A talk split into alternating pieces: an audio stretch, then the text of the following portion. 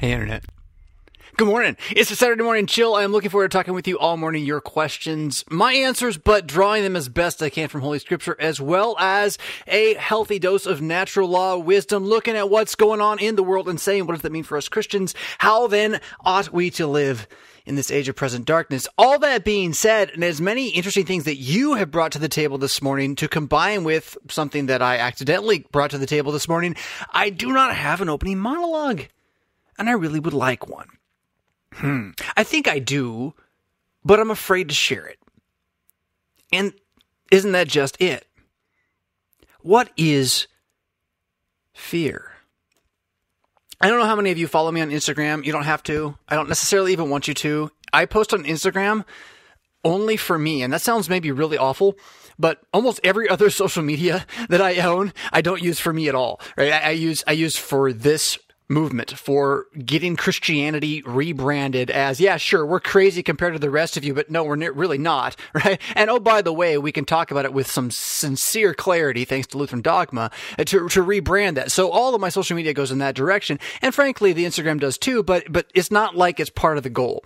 What it is, is just me playing with the Bible and knowledge and truth and the ability to write on small pieces of paper in what is becoming my own little art form and whatever if you don't like it great because because it's just me teaching myself how to think about the bible. And then i'm sharing it as as eye candy for me, right? Uh, to help myself be inspired to continue to do the process. I guess that's maybe what artists do. I've never really been a, like a, a this kind of artist with the hands. Like I took a class, you know, whatever, but, but like, no, uh, not, not something I was drawn to, right? That I would just do.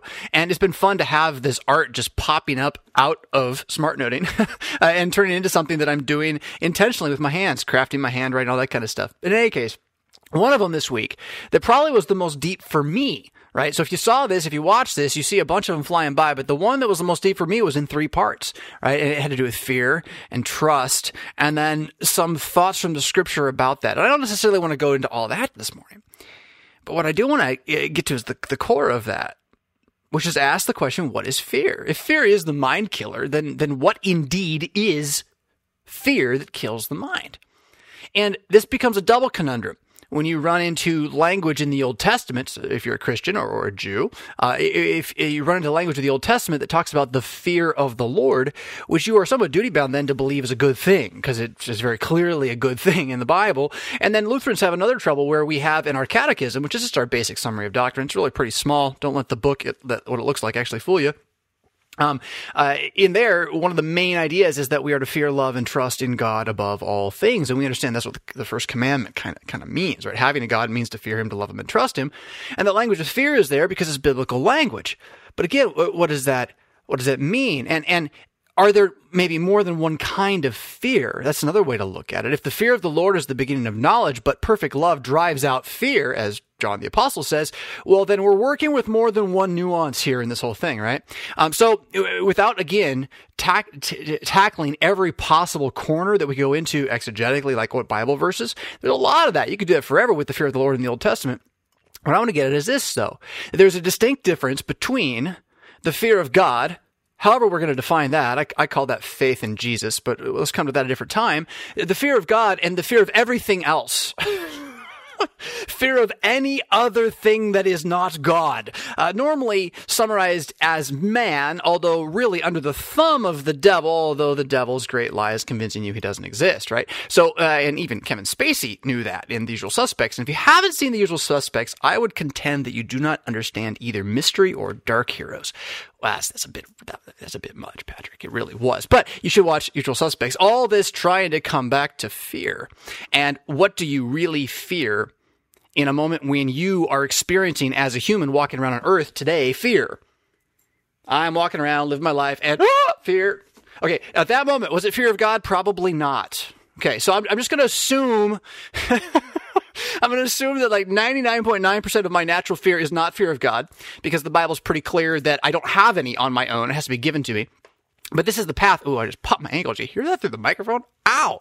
Um, the, the path that comes to the true fear of God comes from recognizing initially what the fear of man is, which is a lack of fear of God. It's a lack of again, I call fear of God trust in God the same thing, but uh, the fear of man is a lack of trust in God. At any moment when you're like, ah, what you're doing at that moment is not trusting God.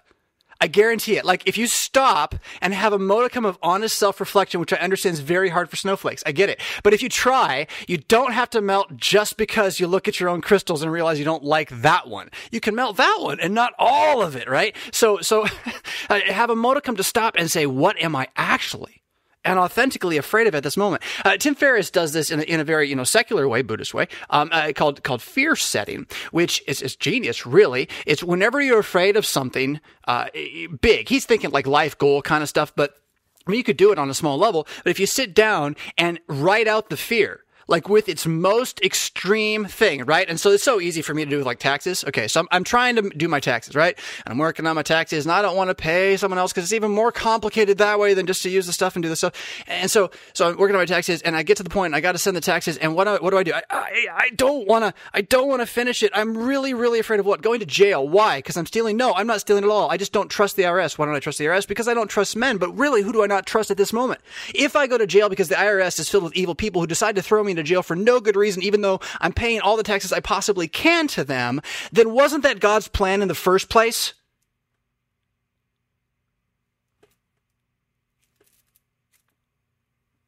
So I, I, just don't understand. If you hit that moment of fear and you, you detail the worst possible outcome, and then you remember who you're afraid of in that emotion, and you say, Who should I be afraid of? My Lord Jesus Christ, whom loves me desperately and is so jealous for me, he would die for me rather than let me belong to somebody else.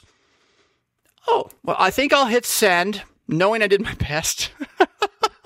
you know? And uh, it's not about do what is in you, as, say, the papists would teach, although there's some truth behind what they're trying to get at. It is about believing that the grace is sufficient to cover, and that whatever situation you get put into, you have nothing to fear if you believe that Jesus Christ is risen from the dead, that means you're now paid for. That means that you're now an immortal, and he's going to be coming back very soon. Oh, I guess I'm going to sit here in jail and have a lot more time to read my Bible than I was when I was commuting an hour each way. You know? I mean, it's not like I'd be real happy about it. It's not like you know, my dear honey and wife and kids. I'm sorry that I have to go to you know white collar crime for the three dollars and seventy five cents I forgot to claim on the one gift someone gave me. Right? I mean, you know, uh, but the point of it is, I mean, take take a lesson from St. Paul. St. Paul says, "Imitate me," and he really does mean it. And it's been too long since we've taken that seriously as Lutherans, for sure. If you want to imitate Paul, stop reading his letters, read the Book of Acts, and look at the nutcase. He's a nutcase.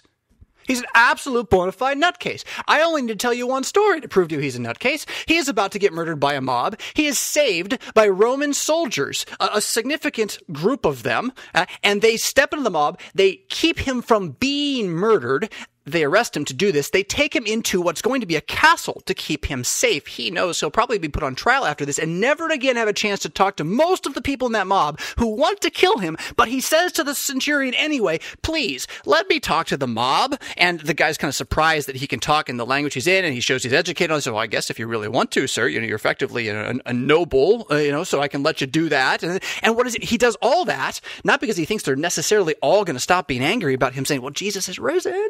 Um, but, because he believes it by saying Jesus is risen, people are going to believe it. They're just, they're just going to believe it eventually. Some of them. The elect. It's, it's, called election, predestination. And and I get it. You want to like seize the deal. I, I get it. Um, you can't. Holy Spirit does that. It doesn't mean you can't like pressure people. You can't button home. One of my favorite. I I pray. Hold on. I have to take off my hat to pray. It's messy. It's a mop. I pray before I die, the Lord gives me the courage. Pastor Wyneken, the second president of the Lutheran Church Missouri Synod, who, when he was a pastor in uh, the Maryland area, Baltimore, was known for buttonholing people. I think I said pigeonhole earlier. Buttonholing people.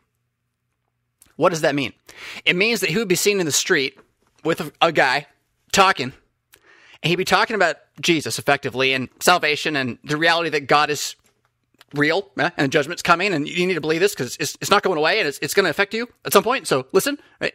So he would actually have his finger in the upper collar buttonhole of the guy's shirt or his jacket so that he couldn't get away. And the guy'd be trying to get away, and he'd be in the street talking to the guy about Jesus, right? Now, I'm not saying I necessarily want to buttonhole people, but I do pray, that's why my hat's off. I do pray that I have the audacity to do it if I had to do it. You know, if it was actually the moment where like this guy really is listening to me, but he's being pulled for the wrong right now, you stay right here and listen to me. I'm going to elect you right now. You're going to heaven. like, what a different approach than, well, if you don't, then you won't. Think about it. I mean, just, just give me a second to put my hat back on and think about how we look. Do we look excited about our religion? You better do it or else. And then tut, tut, tut all the way. Or is it more like, hey, let me tell you something, man. You're never going to die. Listen to this. it's a significantly more, what, appealing idea And it's not as though it doesn't change your desire to listen to the word of God when it says, like, don't murder, don't commit adultery, don't lie. Like, it has an impact on that too. So it's hardly antinomian to lead with the idea that Jesus is risen. Uh, what's antinomian is to sit around on your duff and complain that nothing's happening when you won't actually confess out loud the name of Jesus nor his resurrection. I'm not pointing fingers at anybody. I'm just saying the, the entire reality of American Christianity has been on its hands and kind of maybe even like I don't, know how to say. It. I want to use an analogy that is probably a little Lutheran, uh, meaning a bit vulgar potty humor, but you know, not able to clean up our messes and just get on with the fact that we're not going to win the culture war that we think we're fighting, and we've wasted so much time on this. And we've lost so many people to this, trying to compete with the wrong competition, trying to look like the vanities of this world. And if we would just believe what we actually had, just even slightly authentically, that you are, that Christ is risen, that you are paid for, uh, that you cannot die now, that he's coming back soon. And the water, it, it seals it, the food, it feeds it. And from this, we can see the, the 10 simple steps to what life is really about. And we have a prayer that gives us the seven ultimate things that God always says yes to. I mean, it just goes on and on and on. And yet, for some reason, we don't even seem to know we have it. You know what I'm saying? I don't know. I don't want to be a you know bitter or nothing. Um, I'm I'm done with bitter. I'm done with cynical. I'm I'm all about trust being the fear killer. Because the thing is, is all about fear. Why do we not open our mouths and say the name of Jesus at any given moment ever? Uh, you know why. It's because we were afraid to say it. it's emotion. It's hard to say Jesus. It is. It is. It's hard. He is risen. It's hard. It's because it's a war. and you're actually on the battlefield and you swing your sword when you say things like Christ was crucified for you, right? And I'm, believe me, talking about the crucifixion is important too. But the point is, any of the scriptures that you learn to speak out loud is in fact like you play playing Call of Duty against all those random bots, only it's not random bots, it's humans. And it's not bullets, it's ideas that have consequences because they're the words of the creator, redeemer, sanctifying God. Yeah? It's a, it's a, it's a war. Yeah. And, and I'll tell you what, I will I will lay down my arms. I will. But I will not lay down those words. I will not. You know, uh, he is risen. And that war, I want to embrace that with all that I've embraced my rights. Now, I, I wear this shirt and I own the weapon because I don't want to ever have to use it. And I want anyone who ever does have to use it around me to not accidentally shoot me in the back trying to shoot fascists. I want us all to understand what it means to be a free society. That's wonderful. And it is secondary. It is there because my citizenship under the king, demands my complete obeisance, that is, I am his slave at the end of the day, he is my master and lord.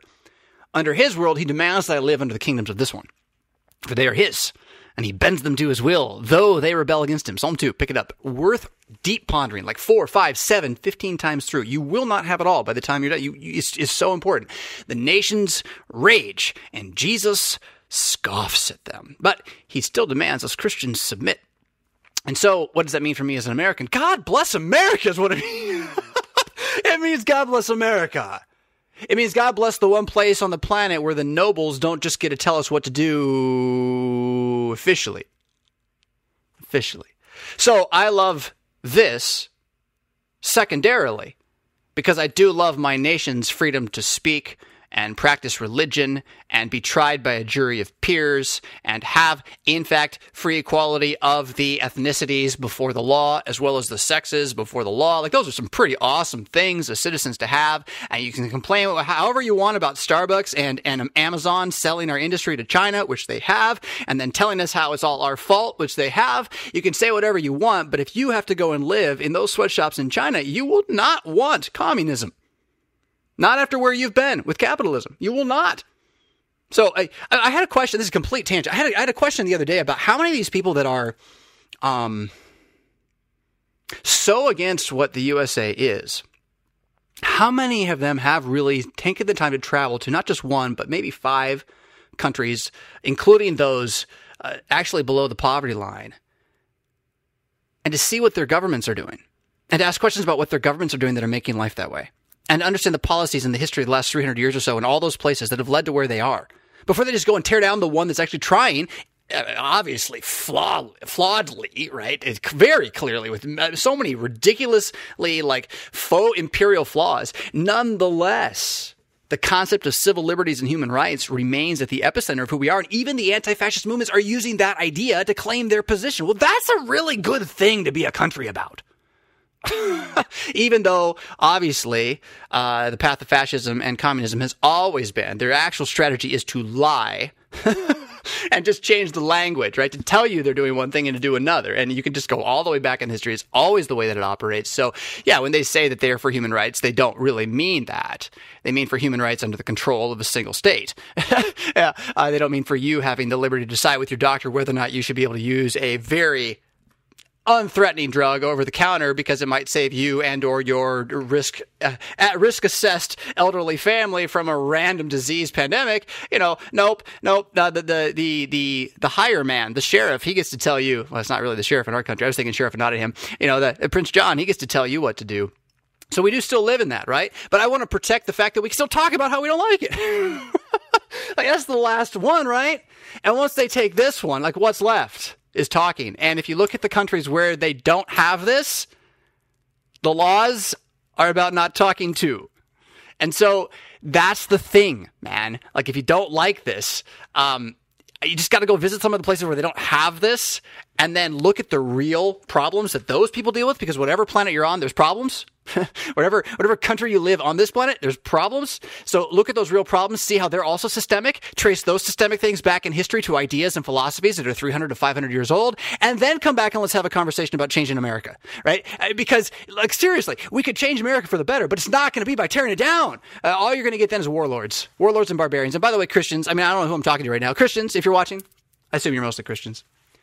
I, I did have this thought the other day too. We're going to come back to trust to finish this thing, but I, I realized that, like, I was thinking about the communism always lying thing. And it, are there some communists who try not to lie? I'm sure there are. That's not what I meant. I meant that the, that to have its ideas passed forward, it must deceive itself and others. Communism. It is an impossible utopian dream uh, of a wild-eyed madman. I, I, I, would say to some extent. Um, uh, but oh, oh, oh I'm going to lose it now.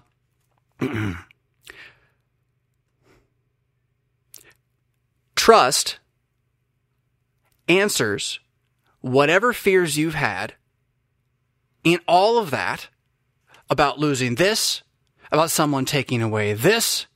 Trust always brings you back to not being afraid of it happening, but knowing that if it did happen, your God is sufficient to make you, I want to use Lutheran language again, to make you kick its end to the curb. so piteously sanctimonious sounding. Ah, uh, uh, highly ho. Uh, so, so your God will be bigger than whatever moment you're in. And the amount of painful emotion of, of what you might call your flesh's whining. Oh, why did this happen to me? Which we all do because it's our flesh. It's what we're born. Ah, me, me, right? Your level of that controlling you in the midst of catastrophe will be directly proportional to your ability to envision that catastrophe and know ahead of time it can't touch you in Jesus' name. Of course they can kill you. But then again, No, they can't. It's so Darth Vader and Ken, Ben Kenobi. It so is uh, A New Hope, right? Like, like the moment that they want to martyr you, if it ever gets to that, and, and I'm not, you know, I used to think like they were weird as early Christians to like want that, and I still think they were weird to kind of to want that. But what I want is the same thing I mean about with the weapon, right? With the Second Amendment. I don't want to have to use the gun. But if I do have to use the gun, I want to know how to use it safely and to protect innocent people and stop barbarians. In the same way, I don't want to be martyred. I don't want to be strung up and gorded or, or ripped apart and have my flesh gradually stripped from me and having them waking me back up so as I have to stay alive while the pain goes so that they can try to get me to not believe in Jesus anymore. And, and yeah, that's historical stuff. um, I'm going to know right now that if the Lord Jesus puts me in that place, I'm going to be so happy by the time it's going on. I'm going to be in some kind of euphoric, prophetic, confessing, Bible verse spewing, Lord's Prayer praying trance.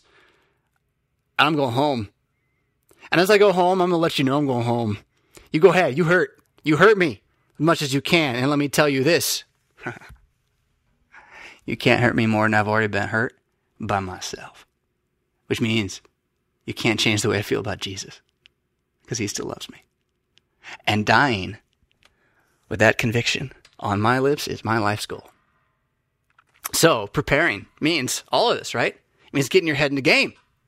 It means trust in Jesus is the fear killer. It means that when you have a fear, whatever it is, if you just take three, uh, it's going to take more than three seconds. Take 30 seconds, diagnose the actual position of the fear, place it in relationship to what you know dogmatically is the truth about Jesus Christ and his kingdom, and you will find it is not the same fear that you thought it was. It is still something that could possibly cause you damage, that it is a risk. But the difference between a risk and a fear is a marvelously powerful one, especially emotionally.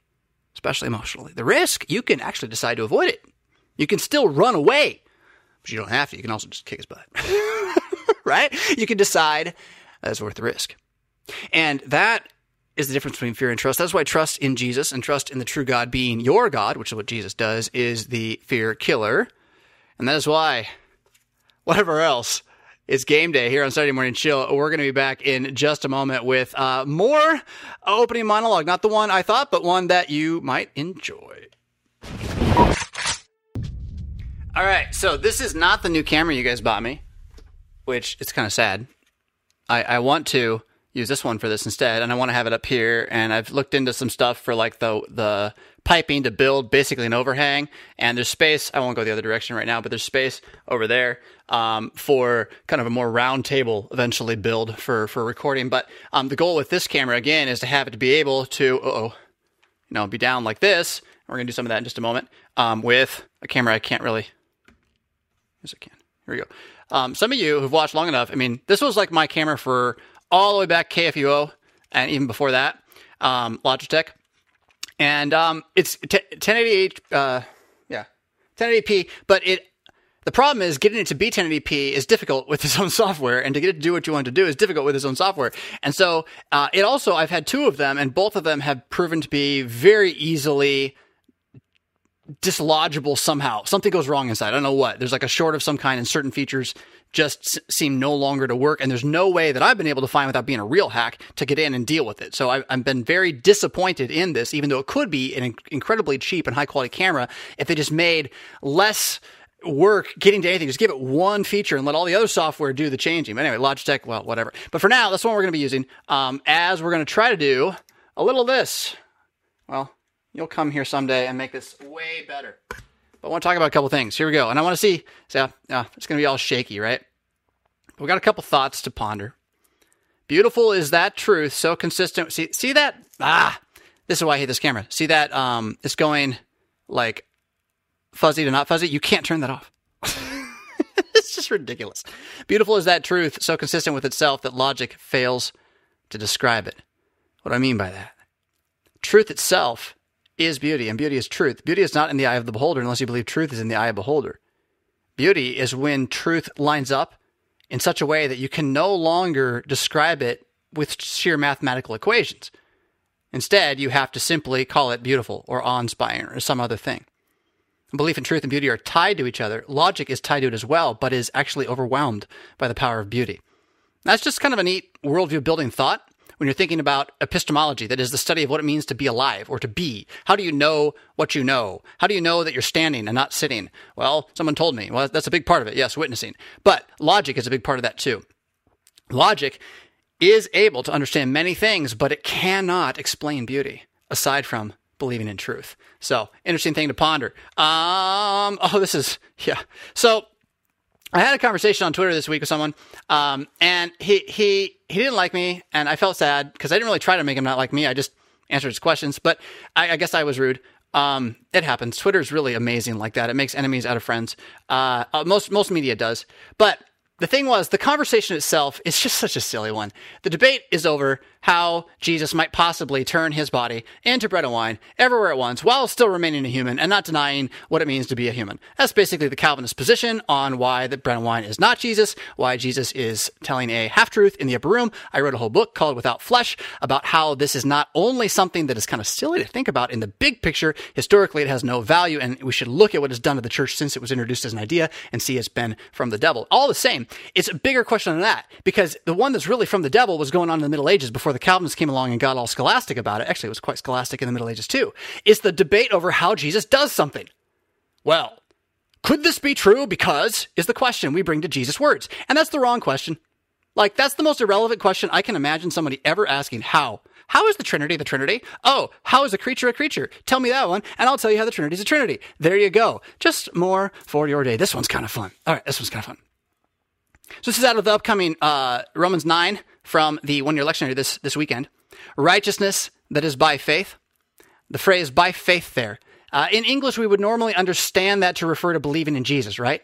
By faith means faith in Jesus. I believe in Jesus. Again, I apologize for the um, the auto uh, the autofocus going on here. Again, that's why we got to get this other camera uh, hooked up at some point. I need a wire, is what I didn't have. I didn't mention that earlier. In any case, we would say, I believe in Jesus. If you go back to the Latin, it's credomus, credo. Um, credo means to believe, and, and credomus. Well, we get some other English out of that. We get things like credible, which means to be trustworthy. I know I can't read that there very well. Incredible, which means to be unbelievable, actually. You have discredit, which means to be untrustworthy. You have credentialed, which means to be believable. So look how cred, cred, cred, and cred is all the way through that. So good English, righteousness by faith is righteousness that is credited to Jesus.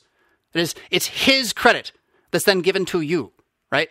It is incredible, indeed, unbelievable that somebody would credit you as credible eternally uh, when you're not, when you've been discredited by your sin. Yes, but the credentialed Jesus has the credentials, King of Kings, Lord of Lords, blood bought for you and all, right? To do just this. And it's, yeah, it's all gift. It's all gift. What a great text coming up this weekend. I hope your pastors get a touch on that one. This is a fun thought. There's a book called Ideas Have Consequences by Richard Weaver. It is something I recommend. I hope to smart note it again sometime in the future. I've never smart noted it. I've only read it once and it was so dense that I was like, this guy's smarter than me. So I want to smart note it. In any case, Almighty God's promises must have consequences is even more important than ideas have consequences. This is just a fact. This is just a fact. He has risen has a consequence. You are paid for has a consequence. You can't die now has a consequences. These things will happen one way or the other. And granted, yeah, there's a there's a fallen way to continue against the promises. But the fact is, if you believe the promises, then you're free to believe that the promises will have positive consequences upon you. They just might not be the positive consequences the world would label or that you would label as the things you'd want out of a religion. They'll be the ones that God labels as the things he wants out of a religion for you. And what you find is that those promises and those consequences are far better than what you would have imagined for yourself. Uh, this comes out then in this idea, right? This is really helpful then. It's my favorite one from the whole week. You cannot rise from the dead and stay dead at the same time. All debates about Christians having to hear the law or keep the law or learn about the law or not needing to hear the law or keep the law or learn about the law are trying to hold on to one side of this equation rather than just saying that's a silly argument, guys. You, you cannot remove either law or gospel. And if you try to do so, you destroy them both. That's the entire idea. Uh, so if, if you see some group that, or people or individual or yourself perhaps that you find is not really living the Christian doctrine that you believe they ought to live, live, well, you can know that that is that is unrepentance on their part. So if somebody's living in adultery with their boyfriend, well, yeah, then in fact their faith is dying and maybe completely dead. The weak glimmering wick of faith doesn't necessarily snuff out right away. So you shouldn't go in with a fire torch and just start, you know, exploding on everybody. But it is true. You cannot rise from the dead and stay dead at the same time. And if you decide to go on staying dead, then you're going to stay dead right into staying dead forever. At the same time, and most more positively, well, the fact is, you're not going to stay dead so far as Jesus is concerned. He's told you you're going to rise from the dead. He's told you you're risen from the dead already, which means you're not dead now, which means every sin you look at, which is still there, must have a different way to deal with it than guilt. And the different way to deal with it is mercy in Jesus and confidence that you can try again and do better next time because you're not going to stay dead for long, right? You can't die now and he's not going to be long anyway in returning. This is an interesting one too. Same kind of idea as you wrestle with, you know, uh, third use of the law, first use of the law, second use of the law. I believe all those uses do exist as ways to describe what the law does, but there's only one law. Uh, so uh, grace, what is grace? It's an excuse. Don't pretend it's not. It's an excuse. Jesus is my excuse on the last day. He has excused me from evil. The hall pass is in my hand. It's called my baptism. He has made me his creature by his blood and thank God taught me to hate evil as a result. And that's the thing here. So someone might hear all I said, but that means people will go to evil. Well, that's because you think that grace is an excuse to evil. And that's what an unbeliever would think. So if you're worried about that, you should check your own heart. Honestly. Because only the flesh hears grace as an excuse to do evil. Your own flesh grabbed hold of you right then and said that was the way it was said. And You read it into the text. Because an excuse can also be an excuse from evil, like to get away. May I be excused from class? yeah, I did something wrong. Please excuse me so I won't do it again, right? That's grace. The grace of the Bible is excuse from evil, not excuse to evil. Now, notice that in your excuse from evil, you will find that you have come into evil again, and Jesus yet again excuses you from it, not so you might return to it, so you might just again live anew today where you are without worrying about how you prove yourself and just being glad he's proven who he is to you. Oh my goodness. Isn't it good stuff? Idols hurt more than repentance. People cling to what they want because they think that what they don't want will hurt. But the fact is that what you want is usually hurting you more than, well, than what you don't know. And if you men maybe found some time to find what you don't know and realize that the hope you're placing in things that cannot give hope is the source of the hurt. It doesn't mean there's no such thing as hope, as the Buddhists would teach you. It doesn't mean the opposite is complete balance. No, no, no. It means there's another way.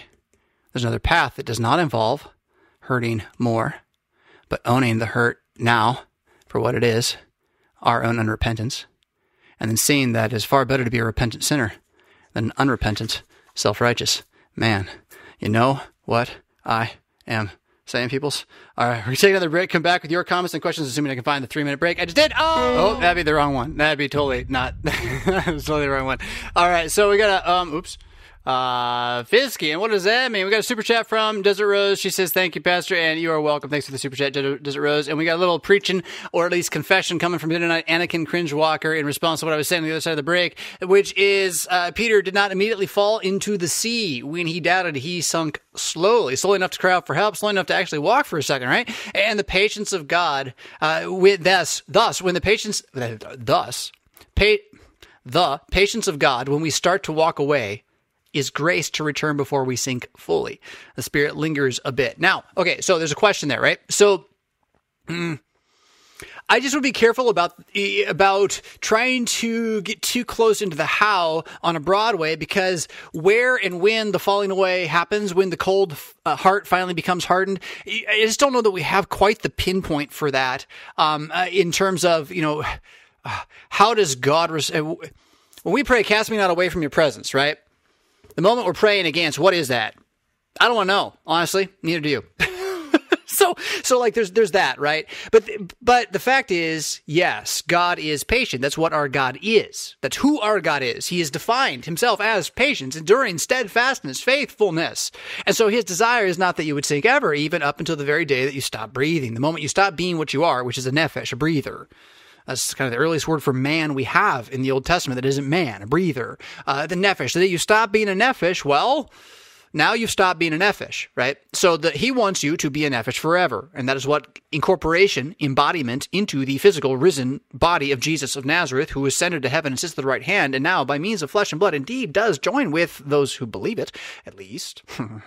yeah. Um, it, well, that is a much better thing to think. It's not, it's not even about how we're sinking. It's about how there is no sunk in this. So then what happens to the Christian who then decides to jump out of that boat, right? What happens to the Christian who decides, um, I'm going to go swim with the pagans for a while? Well, is he immediately out of the ship? Or is he just talking, right? It's, the, uh, uh, oh, I'm trying to get which one. Um, Blessed is the man who does not uh, walk amongst the counsel of the wicked, nor stand in the seat of sinners, nor sit uh, stand in the place of sinners nor sit in the seat of scorners. Psalm 1, right? Uh, the, the, very beginning of what it means to be righteous is to not have a conversation in which you are influenced by wickedness. Uh, so that you don't, you don't walk with wickedness so long that it convinces you to stand and talk for a while, so long that you're sitting at his house, right? That's, that's the thing. And, and where is the patience of God and all that? Even after we've fallen away, the Spirit is still striving. Your baptism is always like this.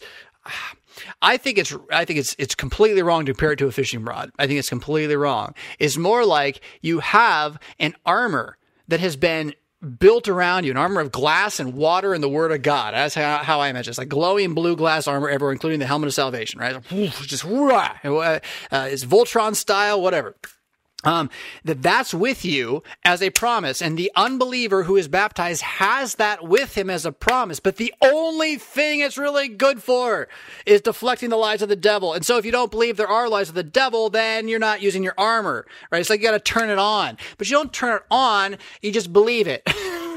and you don't make yourself believe it. It is a believable thing in the promises of Jesus. But if you resist that, well, then you've decided not to have it, right? So if you've been given it and then you decide over time in resistance to say, I don't believe this is really there, that even though it is there, you get no benefit from it. And that is the difference between baptism being necessary, by the way, and baptism being um, beneficial, right? Uh, beneficial. Um, baptism is necessary, but not uh, how do we say it? We're, we're so we're, to, we're very two faced about it, but it's true. Um, it is necessary, but not absolutely necessary, right? It's a little more than beneficial for for for uh, uh, for Christianity because it's instituted by our Lord. So we know it is it is necessary, but it's not absolutely necessary in the sense that we know people die and believe in Jesus without having yet come to the waters of baptism, and so we trust that the Lord's promises are still good. Then, all that being said, again, baptism is the mark put upon you like not so you would walk around not believing not so you would walk around in like carnal self-confidence. It's like the opposite of that. The very thing exists to teach you to walk around in non-carnal confidence that you're a christian. And that no matter what else happens the word of god that has informed what you think is true and remains true no matter how much babble goes on out there with the white noise what he says is true. Yeah? And so knowing that then the Spirit doesn't just linger for a bit, but the Spirit calls continuously to all men. Uh, the heavens declare the glories of God. Creation's calling too, and the church, water, blood, spirit crying, is shouting. And the election will do what the election will do. The word does not return void. So it's a matter of trusting, trusting that then. Trusting that. But see, you don't want to be like, well, God is patient with falling away, so I'm not going to worry about it. Wrong. That's not how it works. That's not how it works. All right, we're to get to your questions and comments from uh, uh, revfisk.com slash contact. You can always send cues and comments there. Although I am going to be talking to uh, to the team a little bit about we got to put a limit on what you guys are doing because you're you're sending in like like thesis statements, and it's not we need that for like the Mad Monday stuff, but for for here, um, some of these are are long enough that um, we got to break them down a bit. So I'm going to be starting with some of the shorter ones this morning, and then we'll hit the longer ones later in the second hour. Uh, so um, uh, just so well, whatever. You'll see that as you stick around longer. But we're going to begin with right here. Rebecca says, Hello, Pastor Fisk. If there is absolute truth, That's a good question. Um, uh, how can there be so many denominations and Christians still be saved? I've seen this logic has come up quite a bit recently, especially in light of the pandemic and people looking for truth. Also, if the Holy Spirit was there to guide those who canonized the Bible, what about the times the Catholic Church or other churches in history have claimed he guided them in unbiblical things? Yeah, right. Well, then they're lying. That's kind of the whole point of the Bible is when is it helps you know that when someone else says I'm from God and they're not saying what the Bible says that they're liars.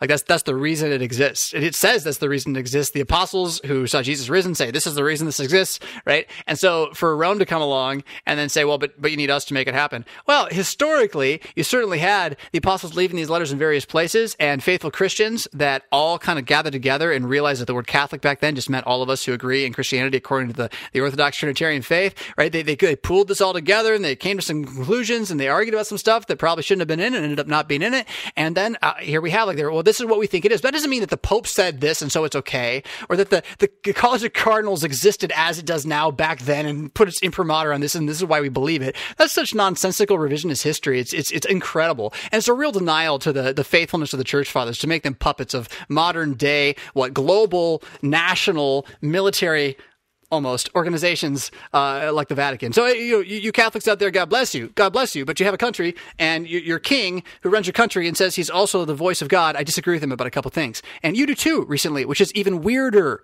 if you take the time to think about it.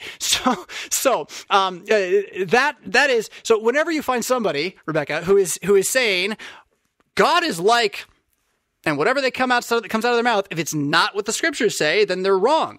Me too. I'm wrong too. If it's not what the scriptures say, if I say something else, if I make it up, I'm a liar. We all do this pretty well by nature because we don't like to believe. we don't like to believe that we're evil. It hurts our feelings to admit that we're evil. We whine about it a bit. And so we resist this just for that reason, mainly. It's, it's quite a bit like spoiled children throwing a fit. like, well, you're just out of your mind over there. What are you doing, right? It, the Lord will forgive you. Can you, can you, can you stand up now? Yeah, can we, can we have a conversation? It's going to be all absolution. It's, it's, it's kind of the way it goes, right? Uh, so, but without the scriptures, then there's none of that. And so your, your question about absolute truth and does absolute truth exist is really at the heart of your second question, too. Because if you don't believe absolute truth exists, then you can't believe the scriptures could be a truth binding universal, right? Something that is is completely true and trustworthy that we as Christians can all always agree on, right? Um, you you can't believe that if there's no actual thing that could be that philosophically, right? Now the thing about the absolute truth, if there is thing, like like I'm assuming your question is going to be in good faith at the moment, but the time anybody says, "Is there any absolute truth?" Your answer is, "You tell me." Because the moment they talk, then they said there was. Even if they say no, there's not, then they said there was. So the question is not to answer, is there absolute truth? The question is, you tell me, I rest my case. So it, it's such a nonsensical point of view. Nobody lives with the point of view that there is no truth. Nobody lives that way. They use that to excuse their actions against you or against those that they want to not have to think about whatever. It could even not even be people, but just their own life excuses, right? They use that excuse in order to escape the reality of facing their own sinful condition. But, but the fact is then, they turn around and they stop at red lights. Because even though the red light is not a universal truth, it is universal truth that if you get hit by another car, it smashes your car. It's, it's, a universal truth, right? Now, are there physics that we could discover someday that allow wormholes that have cars not get accidents? Yeah, maybe. Why not? I'm fine with that too. But it doesn't change the fact that that would be based upon the universal truth of physics. So the idea that there's no universal truth, that two, two, two plus two doesn't equal four, you can come up with some alternate form of math that then is going to apply to how many apples are in your basket is nonsense. And the burden of proof remains on the person who asked the question in the first place. They have to prove that they can ask the question reasonably before I will answer the question reasonably. And you can't ask the question, is there absolute truth reasonably? Because reason itself res- remains uh, contingent upon itself being an absolute truth, that non contradiction means it's true. That's reason. That's logic. You have to assume that. You can't prove that. I know the atheists hate this. They can't stand it because it hurts their poor little feelings. But you have to believe logic makes sense. You must. It is a faith claim. And frankly, no one should have a problem with this because again, the antidote is, oh, you don't believe logic exists? What do you mean by that? and the moment they talk, well, then they've they've actually proven they have no logic, right? But they have not proven proven that logic doesn't exist. And the moment they say, well, logic exists because they have proven, or logic does not exist because, sorry, logic does not exist because you have just relied on logic to make your point, and you can't stand. So again, before you get into the issue of why are the Christian denominations, which is a very important issue. It's an incredibly important issue. But before you get that, you just cannot give anybody the foothold in a conversation with you to ask the question, is there absolute truth? Without you simply asking the question back to them and then trying to help them see from their answer. So your answer is yes. because you answered. Because if if you say yes or no to the question, doesn't matter. You say maybe, it doesn't matter. Wait, is there absolute truth? Maybe. That implies it could be there still, then, right? I mean, at the very least, it's not a negation. And The negation would imply that it is there. There is no way for absolute truth not to exist. Now, if you really want to wrestle with this, by the way, um, I don't have it near me now. There is a book you can read about this that has nothing to do with Christianity. It's called Fooled by Randomness by Nassim Taleb. It is a difficult read. I will say, Nassim has gotten better. His later book, uh, um, uh, Skin in the Game, which is excellent, uh, is is a much easier, f- faster read. But Fooled by Randomness is basically about how this applies to to, to stocks in the market, how to make money with the same reality, and the fact that most people who are trying to make money are doing it as if there is no absolute truth, is kind of strange. Like they, I forget how you, I don't remember. It's worth reading. It will. It makes the case at the end of the day that you can't get enough perspective to say anything isn't true forever. Everything with enough time, even the impossible, is possible mathematically. And it's doubly so if you claim we come from a Big Bang evolution. Doubly so. Which means that mathematically, eventually, ultimately, Jesus does have to rise from the dead because we can conceive of it as a mathematical proposition. Now, Tilly might be wrong. It's, a, it's philosophy, and I think it's fun. But the, but the fact is, like in all universes ever possible, there would have to be then one in which Jesus rises from the dead, and therefore that would make that one the true one in which the truth exists because his claim is unique from all others, right? So, so it's kind of a cool thing. But you know, no, this isn't going to convince anybody except you. What convinces them is when you ask them the question, right? What do you mean by that? If there is absolute truth. What do you mean by that? If there's absolute truth. So, okay, how can there be so many denominations and Christians still be saved? Well, it's because there's absolute truth that there are so many denominations and Christians still will be saved. Without absolute truth, there will be no salvation. There's no, what would you be saved from? That thing would not be absolutely evil, so why would you even want to be saved from it? Every conversation, every story, every thought becomes useless the moment you deny the potential for absolute truth and make the, the arbiter of it you, which is what ultimately happens. Then you don't believe in absolute truth, you believe in your truth, right? Uh, I think therefore I am Descartes, and it's high time the civilization kind of U turn that one just a half. just a half. The narcissism's reached its peak. Uh, t- time to realize there are truths that endure beyond me, uh, and, and, and the tradition can be useful, right? Th- that kind of thing. So, but so uh, throughout Christian denominations, how can they be saved? Because a Christian denomination is only actually Christianity when it confesses that Jesus Christ, triune God, I would add, is risen from the dead and paid for you. So you know you're His. He's your God. Yeah. And that you're going to rise from the dead. You're immortal. You can say going to heaven if you want, but it's a really sad way of thinking about it, I suppose. Um, you're, you're going to rise from the dead. Um, you cannot die, uh, and he'll be back soon, right? The end of the world's coming soon. Uh, like, like if you've got that, you're kind of on the salvation train.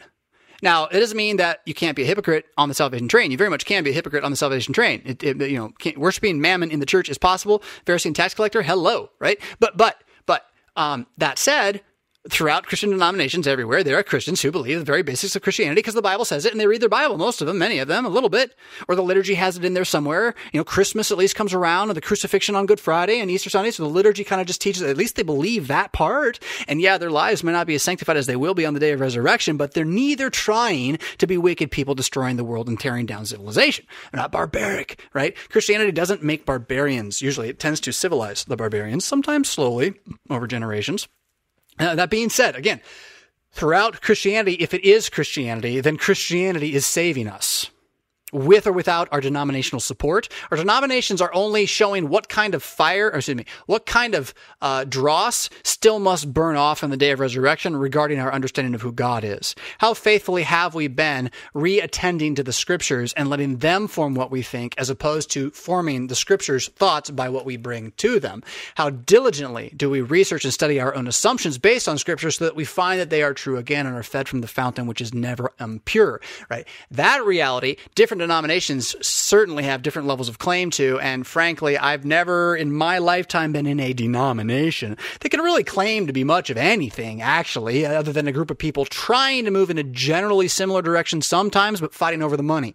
And so, so, so there's also uh, the fact that you have denominations that exist as organizations and political strata in which there's all sorts of conflict taking place over a variety of agendas and issues, some of which are the Word of God some of which are not, some of which are definitely mammon and some of them are just personal. You have that, and then you also have traditions of understanding or movements of believing or historical orthodox dogmatics, which each different group would say, this is actually what we think the Bible says. Once upon a time, we, we, didn't like each other, but we could shout at each other about that stuff. That day seems to be gone largely. Uh, strangely, uh, the debate about what Scripture means is almost entirely gone. But I think what has happened is that we're going to see that what was sown 100 years ago in terms of authentic belief in what the scriptures say as opposed to man's sort of monotheistic therapeutic deistic version of american religion foisted on top of it. So what we're going to see is that american religion becoming its own thing more and more which won't necessarily be patriotic. Uh, i'm not necessarily saying it's about flag waving um, but american uh, therapeutic moralistic deism which sounds an awful lot like the progressive agenda uh, will continue to be something uh, that, that claims to place in denominations, particularly in denominations, right? Uh, because they can get away with it and continue to function on the monies which they've stockpiled, uh, as opposed to the historical dogmatic traditions, the movements, the people who believe this, the pastors and people who believe this. Some of them are in politics in their church bodies, some of them are not, but that is the real thing that is going to endure the next 50 year purge or the, the, the falling away of the consumer Christianity because consumer Christianity just won't have a reason anymore. Uh, it's, it, it is so faux pas to be a Christian, and it is increasingly out of step to go to a thing called church because it's not safe and things. You know, all the different little nudges. Even if COVID goes away immediately, right now, the it will have an impact on those who stop during this time period. And every time something like this happens, we get smaller and smaller. Our youth are going away. Our college kids are going away. We're not retaining what we have. And yet, all I hear from from a lot of Christians is, "Well, we just got to do what we've been doing harder." Well, maybe maybe your denomination has adopted some programs and institutions and structures which are not, in fact, what the scripture says, nor their dogmatic tradition, and you're spending a lot more time on that, and that's what's killed you. Go figure. I, I mean, it's not my business. It's good there are denominations, though. This is very important. And, and, I mean, I don't, I don't know that it's good that there are financial institutions called denominations. I, i am going to reserve my thoughts on that for the moment. But the distinctions between Christians. Honestly saying, no, we really disagree about this major issue called baptism. Like, it's evidently part of the New Testament, and some of us think it's just awesome and like God. And some of us think it's like, like God said to and stuff, right? So do it. And that is a pretty significant distinction. I'm not sure we should sit down and say, we are in full agreement with each other as Christians. And the difference in our understanding of this will not harm our faith, one of us, in the long run. So let us dialogue iron against iron with the scriptures. Yes? That idea only exists when you allow room for various dogmatic traditions that you would call heterodox, as opposed to orthodox, but not heresy. That is to say that there is leaven working its way through the church at all times, and it does not mean that you're out now. However, a little leaven does ruin the entire lump eventually. So you're always fighting against the lemon, lemon, against the leaven but you're not doing so in a belief that you will never have the leaven to fight against. Hmm? The leaven, of course, is always in your own life first, you wake up in the morning. I talked earlier about, you know, the words of God being your weapons when you speak them and trusting God. If you don't like baptism, then your trust in Jesus saving you, which is what baptism is, your trust in Jesus saving you, just think about that instead. That's that armor around you and it's there the moment you believe it's there. Jesus says, I'm his. And those words that that person said sound untrue to me. What does scripture say? Why am I afraid of this? Who is my God? Good questions to ask. And sir, again, would you mind explaining to me how you came to that solution is a good way to buy time in the conversation while you're talking about that, by the way. Um, just keep listening and all that. So, uh, the claim that, that there should not be denominations in Christianity is, in fact, a non biblical claim. What? Yes, the Bible says that there will have to be divisions in the church. So anybody who would claim that the Bible should not, or that the church should not be divided, that we will never see those going out from us who are not of us in some way, shape, or form, even gradually over generations, that idea is nonsense. Paul is very clear in 1 Corinthians that divisions must arrive in order to show those who are approved. What does he mean by that? It's not that some of us are better than others. It's that the words that need to be confessed as eternally true are going to be confessed as eternally true by humans. And to make that clear and unmistakably greater than the babble of the present fallen age, it will occur. It will happen. The words of Jesus will arise as authentic meaning in every generation where he sends his spirit to make our lips say it. Yeah. And in that, then, every denomination that wants to be a Christian denomination should like that idea and want more of that. And I would contend that if we spent more time in the scripture and less time with the assumptions of the world forming the way we study the scripture, we might find that there's a lot less disagreement than we thought, or that some of those past disagreements were based on things that we don't even think anymore. Hmm.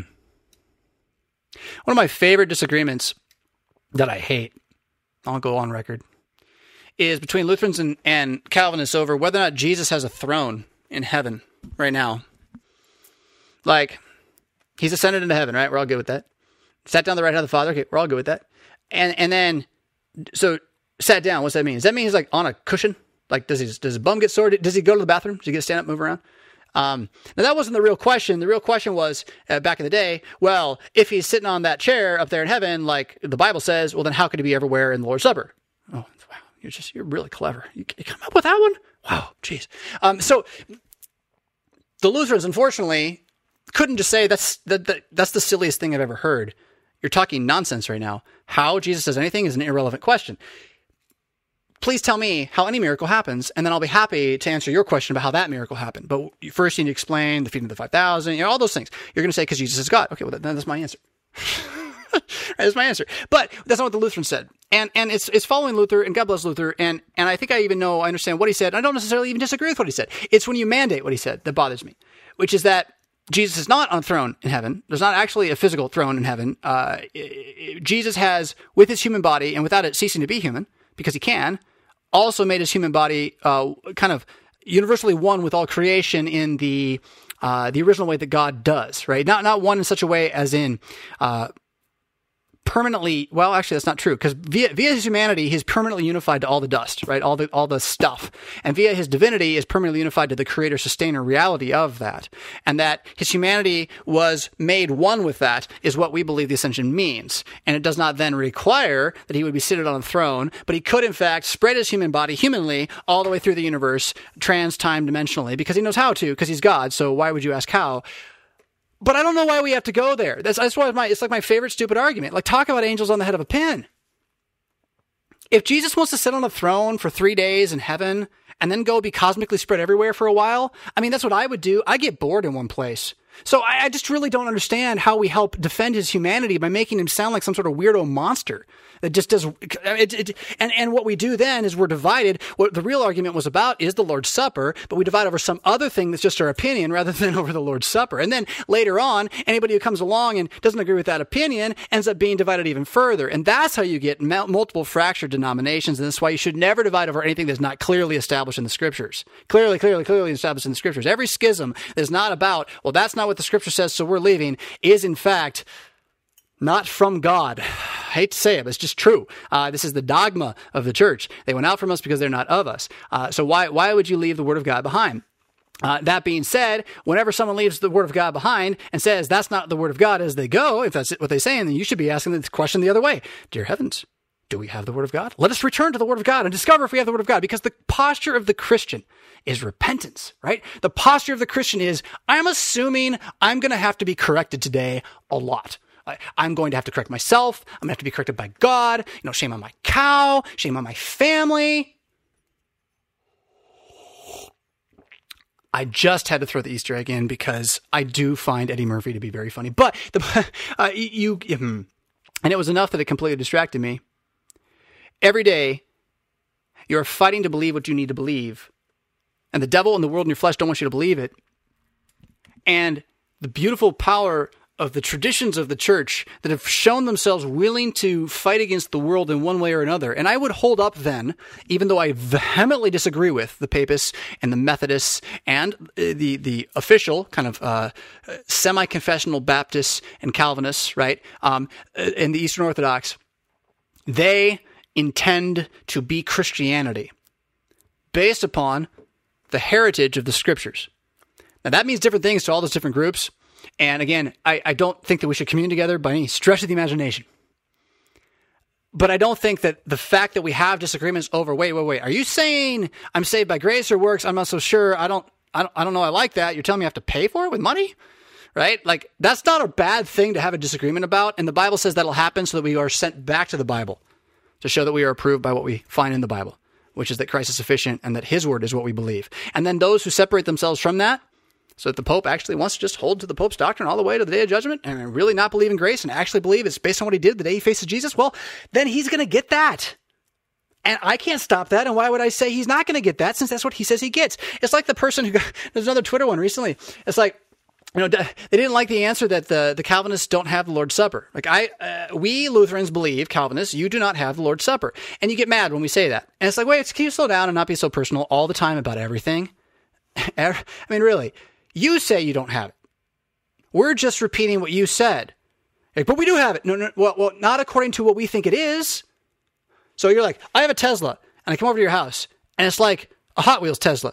You like my Tesla? I'm like, yeah. I like my neighbor's Tesla better. Why? It's a real Tesla. But this is a real Tesla. Well, yeah, but it's not really a, a real a real Tesla.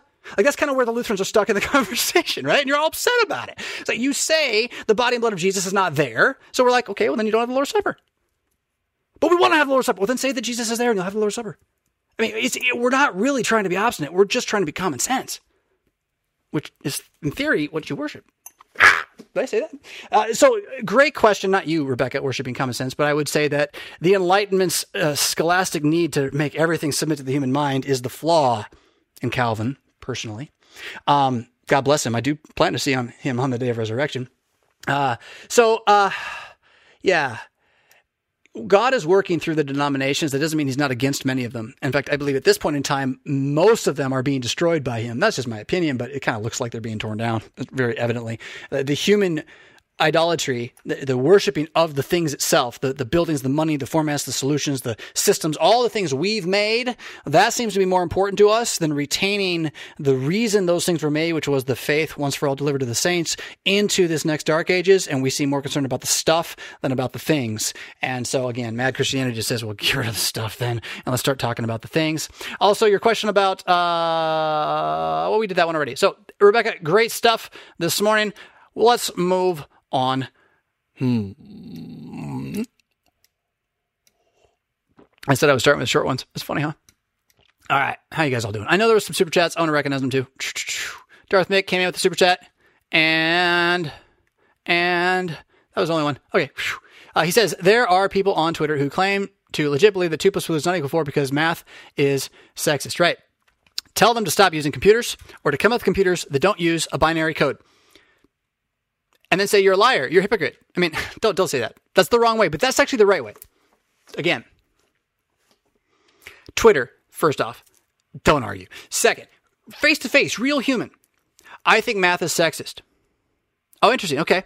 So what is I mean, I, I find that really fascinating. I, I, don't I don't necessarily think you're wrong, although I kind of do, but I, I'd be willing to learn while you're right. But here's what you have to help me figure out, right? I just I don't understand. How are you going to make computers work now so that we can we can get rid of the ones we have because we have to get rid of like put your phone down. You're a, how are you not a hypocrite?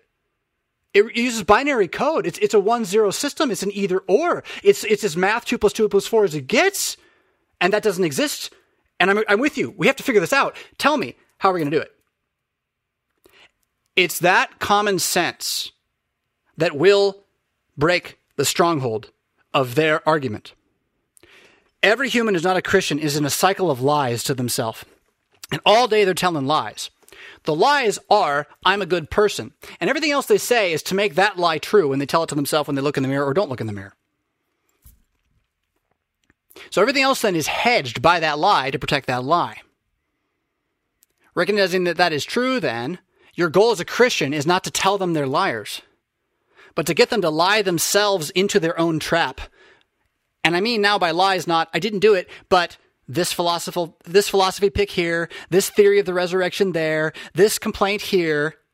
And if you show them that like, like, oh, wait a minute, like that actually, none of that makes sense. Most people are gonna be like, you're right, it doesn't. Crud. I want it to make sense because I care about making sense. And by earning their trust, having that conversation gently, like, can you, can you explain to me how you're to have a computer without math? I'd really like to see how it works. Um, since we have to tear the whole thing down systemic, that's the that's the claim. BLM, the whole thing has to come down. It's all systemic racism. I mean, that means the companies, that means the computers and the toys and the food industries and the food chains. All of it's got to come down. So, okay, what's our plan? Can you help me with that before I join your team? you know, give them enough leash to hang themselves. All right. Um, Hendrik says this, Pastor Fisk, Longtime fan, thank you. Much appreciate uh, your good work. I live in Germany. Oh, I think I know of you, Hendrik. I've heard of you. Thank you for your kind words about me in the past as well. That's very appreciative. Uh, I'm very appreciative that you've you've said those things um, I've, that I've heard. Um, I live in Germany. I'm a member of a small Lutheran church body, once built and sustained by the LCMS pastors, nowadays a WELS affiliated.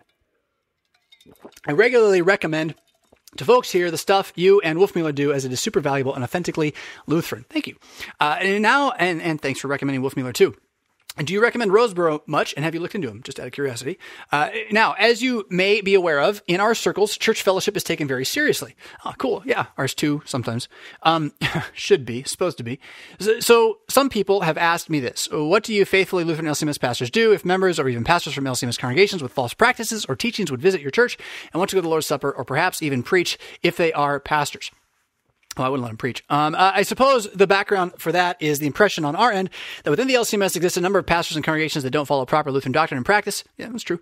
Uh, what could I respond to such a question?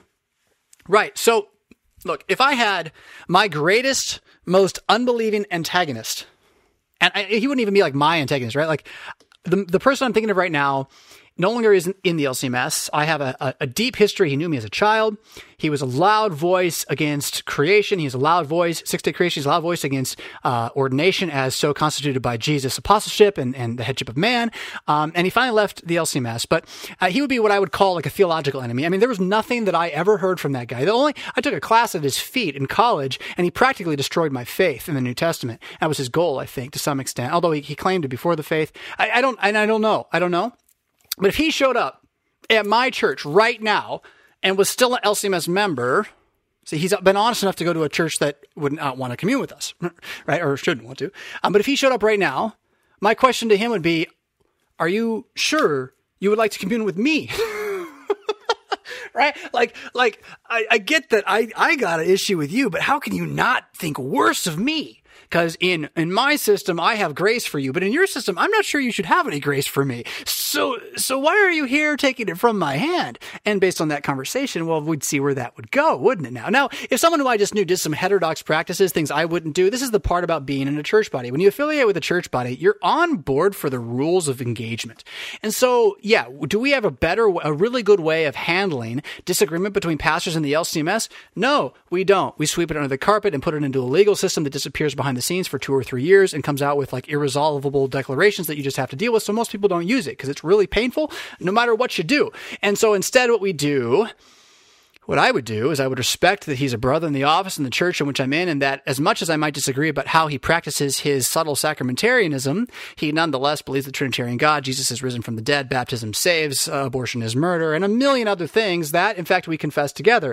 And our disagreements are nuances within the Lutheran confessions, which, while I agree with you, he would authentically not have on his side. I don't win him over by telling him he can't commune at my church when he at least wants to be in the Lutheran church body still if he even showed up. Have I ever had this happen? No. I have people show up who are pastors who want to go to a church with liturgy. I'm pretty sure that pastors who want to go to church without liturgy go to different churches. And so for all that's there, that liturgical banner of, oh yeah, the hymnals are about Jesus. Oh, we got other songs about Jesus. They're better. That distinction um, has more or less separated the issue of, of community fellowship, except at conferences wherein usually you have a lot of both, but frankly, the liturgy tends to dominate. And I think that's because a lot of the younger guys actually want it. Uh, so uh, it's it's just not that easy, though, right? It's you're at war, and this is your army. you know, do you blow it up? When and why? And I, I think the perspective of, of, just about every conservative in the LCMS is no, we shouldn't blow it up. Um, it might go down. It probably is going down. But but you know, so let's maybe be ready to jump. But it's it's uh, you never help order by destroying order. Just because the structure itself isn't worth saving for itself doesn't mean it's worth blowing up on purpose. Different things. It's always costly to blow up a building. And it's in human capital when you're dealing with church bodies. So it's just not that simple. Um, the bigger issue would be when laity come from what I would consider to be heterodox practicing churches. And at that point, I don't worry about it. Again, I trust that we're on the same squadron. And even though the squadron needs some tuning, they haven't left the squadron wherein what I say is actually what we believe. And what they're doing is not what we actually believe. So again, if they want to come to my place, well, then they've come to my place. And if they're going to confess their sins and bend their knee and not say, I won't take it because I don't like the liturgy, which I've had people do, then they self exclude, don't they? Yeah.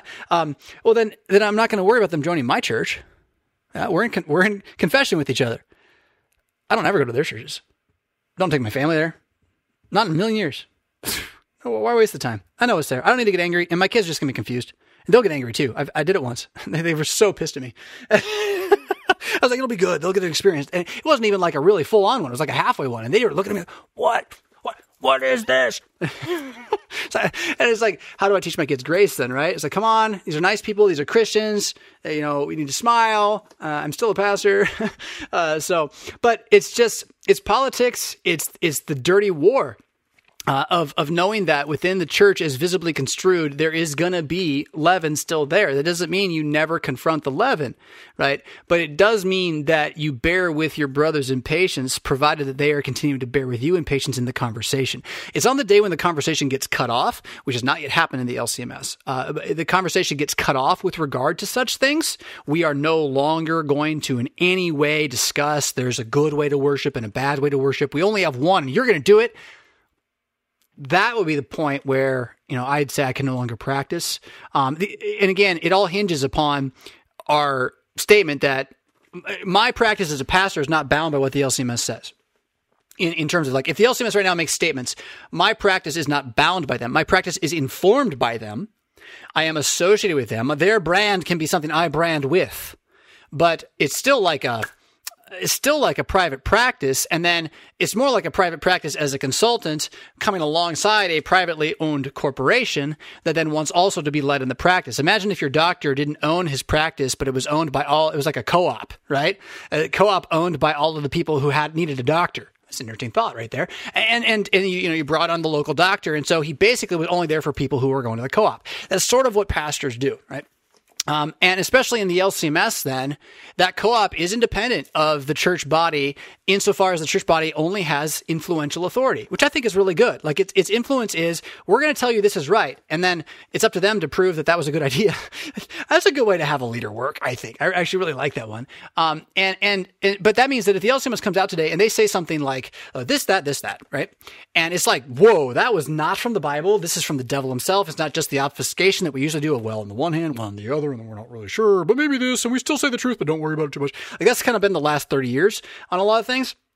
Um, uh, but uh, if we come out, oh, oh, I, I almost brought to conclusion I lost it. That was a long one, yeah? Uh, uh, I'll, I'll, get back to it.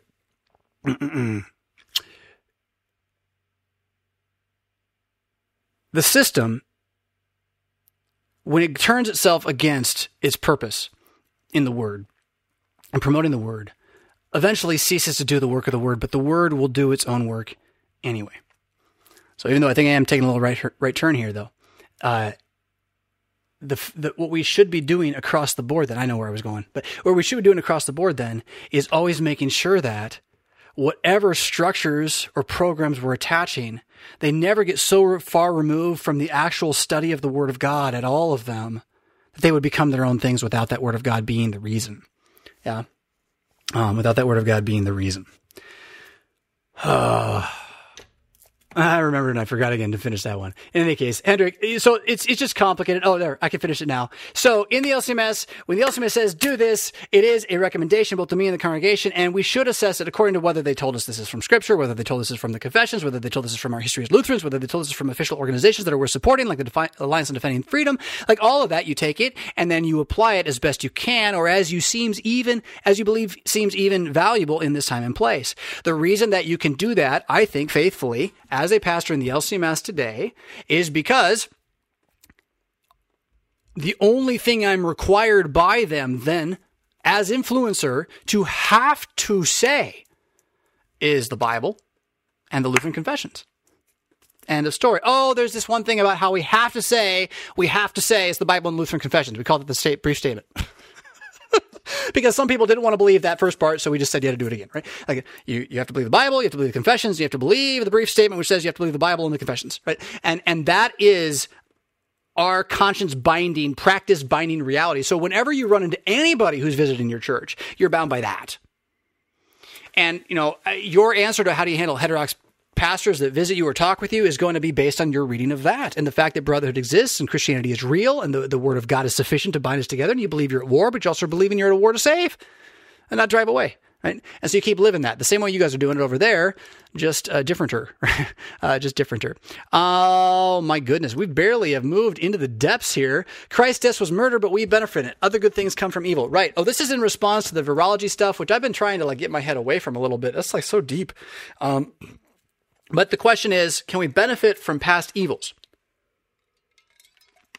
as Christians knowingly? Or do we have to reject them because we know they were past evils? And I don't think this necessarily is the same question as a vaccine built upon embryonic cells. Um, not necessarily, but they're connected as questions. And uh, I think this one is is the more first principle question because if you don't have the answer to this one, you're not going to be able to answer the, the other one. And, and so it is: Can you receive good from evil? And the answer biblically is yes, unequivocally. Joseph makes this plainly clear. We do all sorts of evil things and God turns it into good things. Does that therefore mean that vaccines created from to aborted fetuses in the 70s that continue to be used in America today are therefore no longer a restriction on the conscience of Christians. No, I think there's a number of reasons that you should consider why you might want to know more about vaccinolo- uh, virology and vaccines altogether in terms of what they call, uh, you know, the long-term, oh, there's a good, good word, uh, there's a good word for this. You know, we do a study that's long enough to take into account long-term effects of things. Uh, most of our medicines, they kind of try to do that for a couple years with the FDA, but in terms of lifetime usages and things like that, like so so there's all sorts of reasons to be careful about what you put in your body whenever you put anything in your body. And questioning like if I don't know what that label says, then what is it? Right? Do you want to know or do you just want to trust who? right? The authority who said, yes, Big Brother is happy to give you what you need. Um, so, but your point here again, I, I use Joseph, but Christ's death being murder and we benefit from it. That's right. It's the worst thing that happened in the history of the world. We killed God. How bad are we? We sit here and we're like, oh, save the world, make it a better place for you and for me and the entire human race. There are people dying. So, we, and then God comes and we nail him to a cross. I mean, like, who are we? Demonic children? Yes. Yes. That is who we are. We're, we're quite wretched. And the greatest part of our wretchedness is we don't see it. We have no sight into our wretchedness. We, we have the guilt that tells us it's there and the pride to disbelieve it's possibly true. And, uh, and Jesus loves you anyway. Klemet Preus's discussion, says Matthew, of praise songs in the Fire of the Staff is also a great resource in addition to the legendary Praise Song Cruncher. Praise Song Cruncher, that's out of uh, Table Talk Radio, Brian Wolfmueller and Evan Goeglein uh, Brian's early stuff as well, right? Um, and you know, they would they certain questions just to ask, not necessarily of a praise song. These are good questions for anything you read, anything you look at that claims to be Christianity. The praise song cruncher is pretty good. So you Google that. Uh, maybe that'll end up in Mad Mondays. If you have not signed up for Mad Mondays, if you do not know about Mad Mondays, why are you watching my show and not signed up for Mad Mondays? Mad Mondays is the e magazine you definitely want in your inbox every week. You will go past everything else that you look at, and you will go to this instead because it says awesome stuff. Sometimes from me, but also from others, yourselves included, sending in the best data mined information for worldview development for civilization as Christians in this present age. Even Al Mohler, although you should listen to Al Mohler or at least check out his headlines, even Al Mohler would be impressed.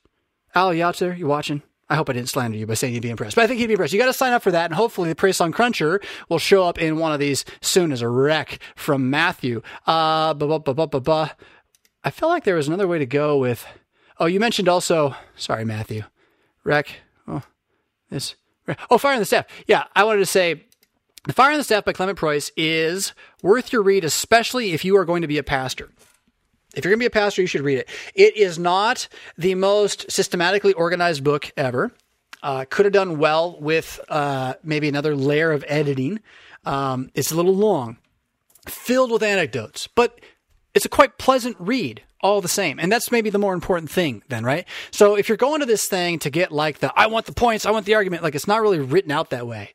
It's more of a, a, a ponderous journey. Ponderous, pondersome, when you ponder on it, a pondering journey uh, through the spirituality of the cross. I mean, Veith's spirituality of the cross uh, goes at it in, in theory. And what, what Preus does is shows you sort of in action the ups and downs uh, of law and gospel in, in life and ministry. And then he applies that at one point uh, quite significantly to why a, a church would want to change its music kind of universally and entirely across the board in a very short generation of time, and and what that might mean for what we actually believe about ourselves. Um, now, I don't know that he really hits it like I just said it, but that is the question he touches on. And as a young man, it was also very important to me. It helped me a great deal on my vicarage. In fact, I might have lost my faith uh, if not for that, um, because the songs I was having to listen to were not feeding it. Um, uh, Pastor Fisk says, Pastor Joshua, uh, one of my favorite videos you've ever done was Texas Spaceman Bunny Marriage. I don't even remember. I remember the title. And I'm glad that's one of your favorites. One of my favorite comments I ever get from y'all out there in internet land is, Hey, Pastor Fisk, you once made a video about this. What is it? And I'm like, have you looked at any of the titles of my videos ever? Do you think I remember any of that? so, uh, um, Texas Spaceman Bunny Marriage. That might have been from the Slayton years too. That might have been one of his titles. I don't know. Uh, so, long story short, I do not remember most of what I put on the internet. Other than that, I believe most of it to be true according to the Lutheran confessions and the scriptures, and so I could say it again, right? But but most of it. Uh, so I'm glad you loved it. Now uh, I shouldn't just ponder that. It helped from the form the beginnings of your now quite large theological library. Oh, that's good. Uh, is that then the one where there is a book recommendations in that? Because that would be one we definitely want to get into Mad Mondays too, because we have had a number of questions recently about book recommendations. In fact, isn't it what this is? I'd love to see how you would update that list now. Yes. So let's get that list, people. Um, and if there are any new categories of books you think would be helpful to combat the white noise piece, yes, there are. But I can't. Let me let me tell you this. You give me about a year, and I'm going to have a brand new philosophy of libraries uh, based upon vertical stacking. And yeah, it's that dumb. And I'm just going to do it for me. If you don't like it, that's fine. But I can't answer your question quite in terms of categories until that, because the whole point of the vertical stacking is working in categories with your own work and having your library be also what you are writing amongst what everything else is being written. And it will be far easier to manage, I think, by stack um, than by shelf. In any case, um, experiment. Why not? You know, uh, what would I add to that list? Since I don't have that list in front of me, I cannot tell you what I add, would add. But it, let's ask the question differently. Pastor Fisk, are there theological works you have read in the last couple of years that have had a dynamic impact upon you? Yeah? How's that? Um, I'm going to say there's a book I continue to return to, if not physically, intellectually. And that is Bonhoeffer's Psalms book, the little tiny thing. A little tiny thing. I mean, really, uh, read a, read one little section a day for 30 days and read your Psalms while you're doing it. And, uh, it is, it is one of the most dynamically useful little tools. It's so tiny. Um, but, uh, absolutely worth it. Uh, theological books. I have to confess, um, in the, in the jumping that I've done, uh, through media spheres the last couple of years, one of my great failures has been a, a lack of continued reading in terms of just exploratory reading. So I've done a lot of reading that is, I got to do this. And in this way, I can say this if you're going to buy a set of commentaries, if you're going to buy a set of commentaries on scripture, um, or if you just want one commentary on particularly the Old Testament on a book, you really can't do worse than Keil and Delitzsch as a set. Now, Keil and Delitzsch, uh, it's old. It'll be expensive to get, um, although not too bad. Eh, but each book's going to be a book, um, and uh, it's filled with what you, you can see faithful men who have some pre leaven working into their systems. One of the guys, I think, is even officially going to end up in the Nazi Party. Uh, no, no, no, no, no, no. That's that's the theological dictionary of the Old Testament. Don't don't don't slander Keil and Delitzsch. That's the theological dictionary of the Old Testament, New Testament, Old Testament, New Testament. Um, in any case, uh, they, they have some historical critical thoughts, right? There'll be, every once in a while, there'll be things where they question the history of the Bible, but it's very rare. Usually they don't. Usually they don't give into that at all, and they're, they're very aggressively against that. But what the book, what those books do for me, if I go to, say, Jeremiah 23 and open it up, I'm like, oh my goodness, it's against the who and the why. Keil and Delitzsch, 25 minutes. You'll know that passage inside out and you'll have so many insights as to what's going on in the context. It's just a marvelous thing for your shelf. So especially as a pastor, if you haven't found them, I mean, pick the one book in the Old Testament that you know the least about that you've always wished you knew more about and find that version, that copy of the Keil Delitzsch commentary, which also, by the way, is public domain and available free online, which I don't recommend reading online myself, but um, find a copy of that, sit down with it for a bit, and you'll just be stunned at, what comes out of that. Um, uh, so that's where, like, golly, they have been my bread and butter in so many ways. Uh, the Psalter, Keil and Delitzsch. What else have I returned to? I'm trying to think of what I returned to. Um, I just moved everything around. Uh, hold on.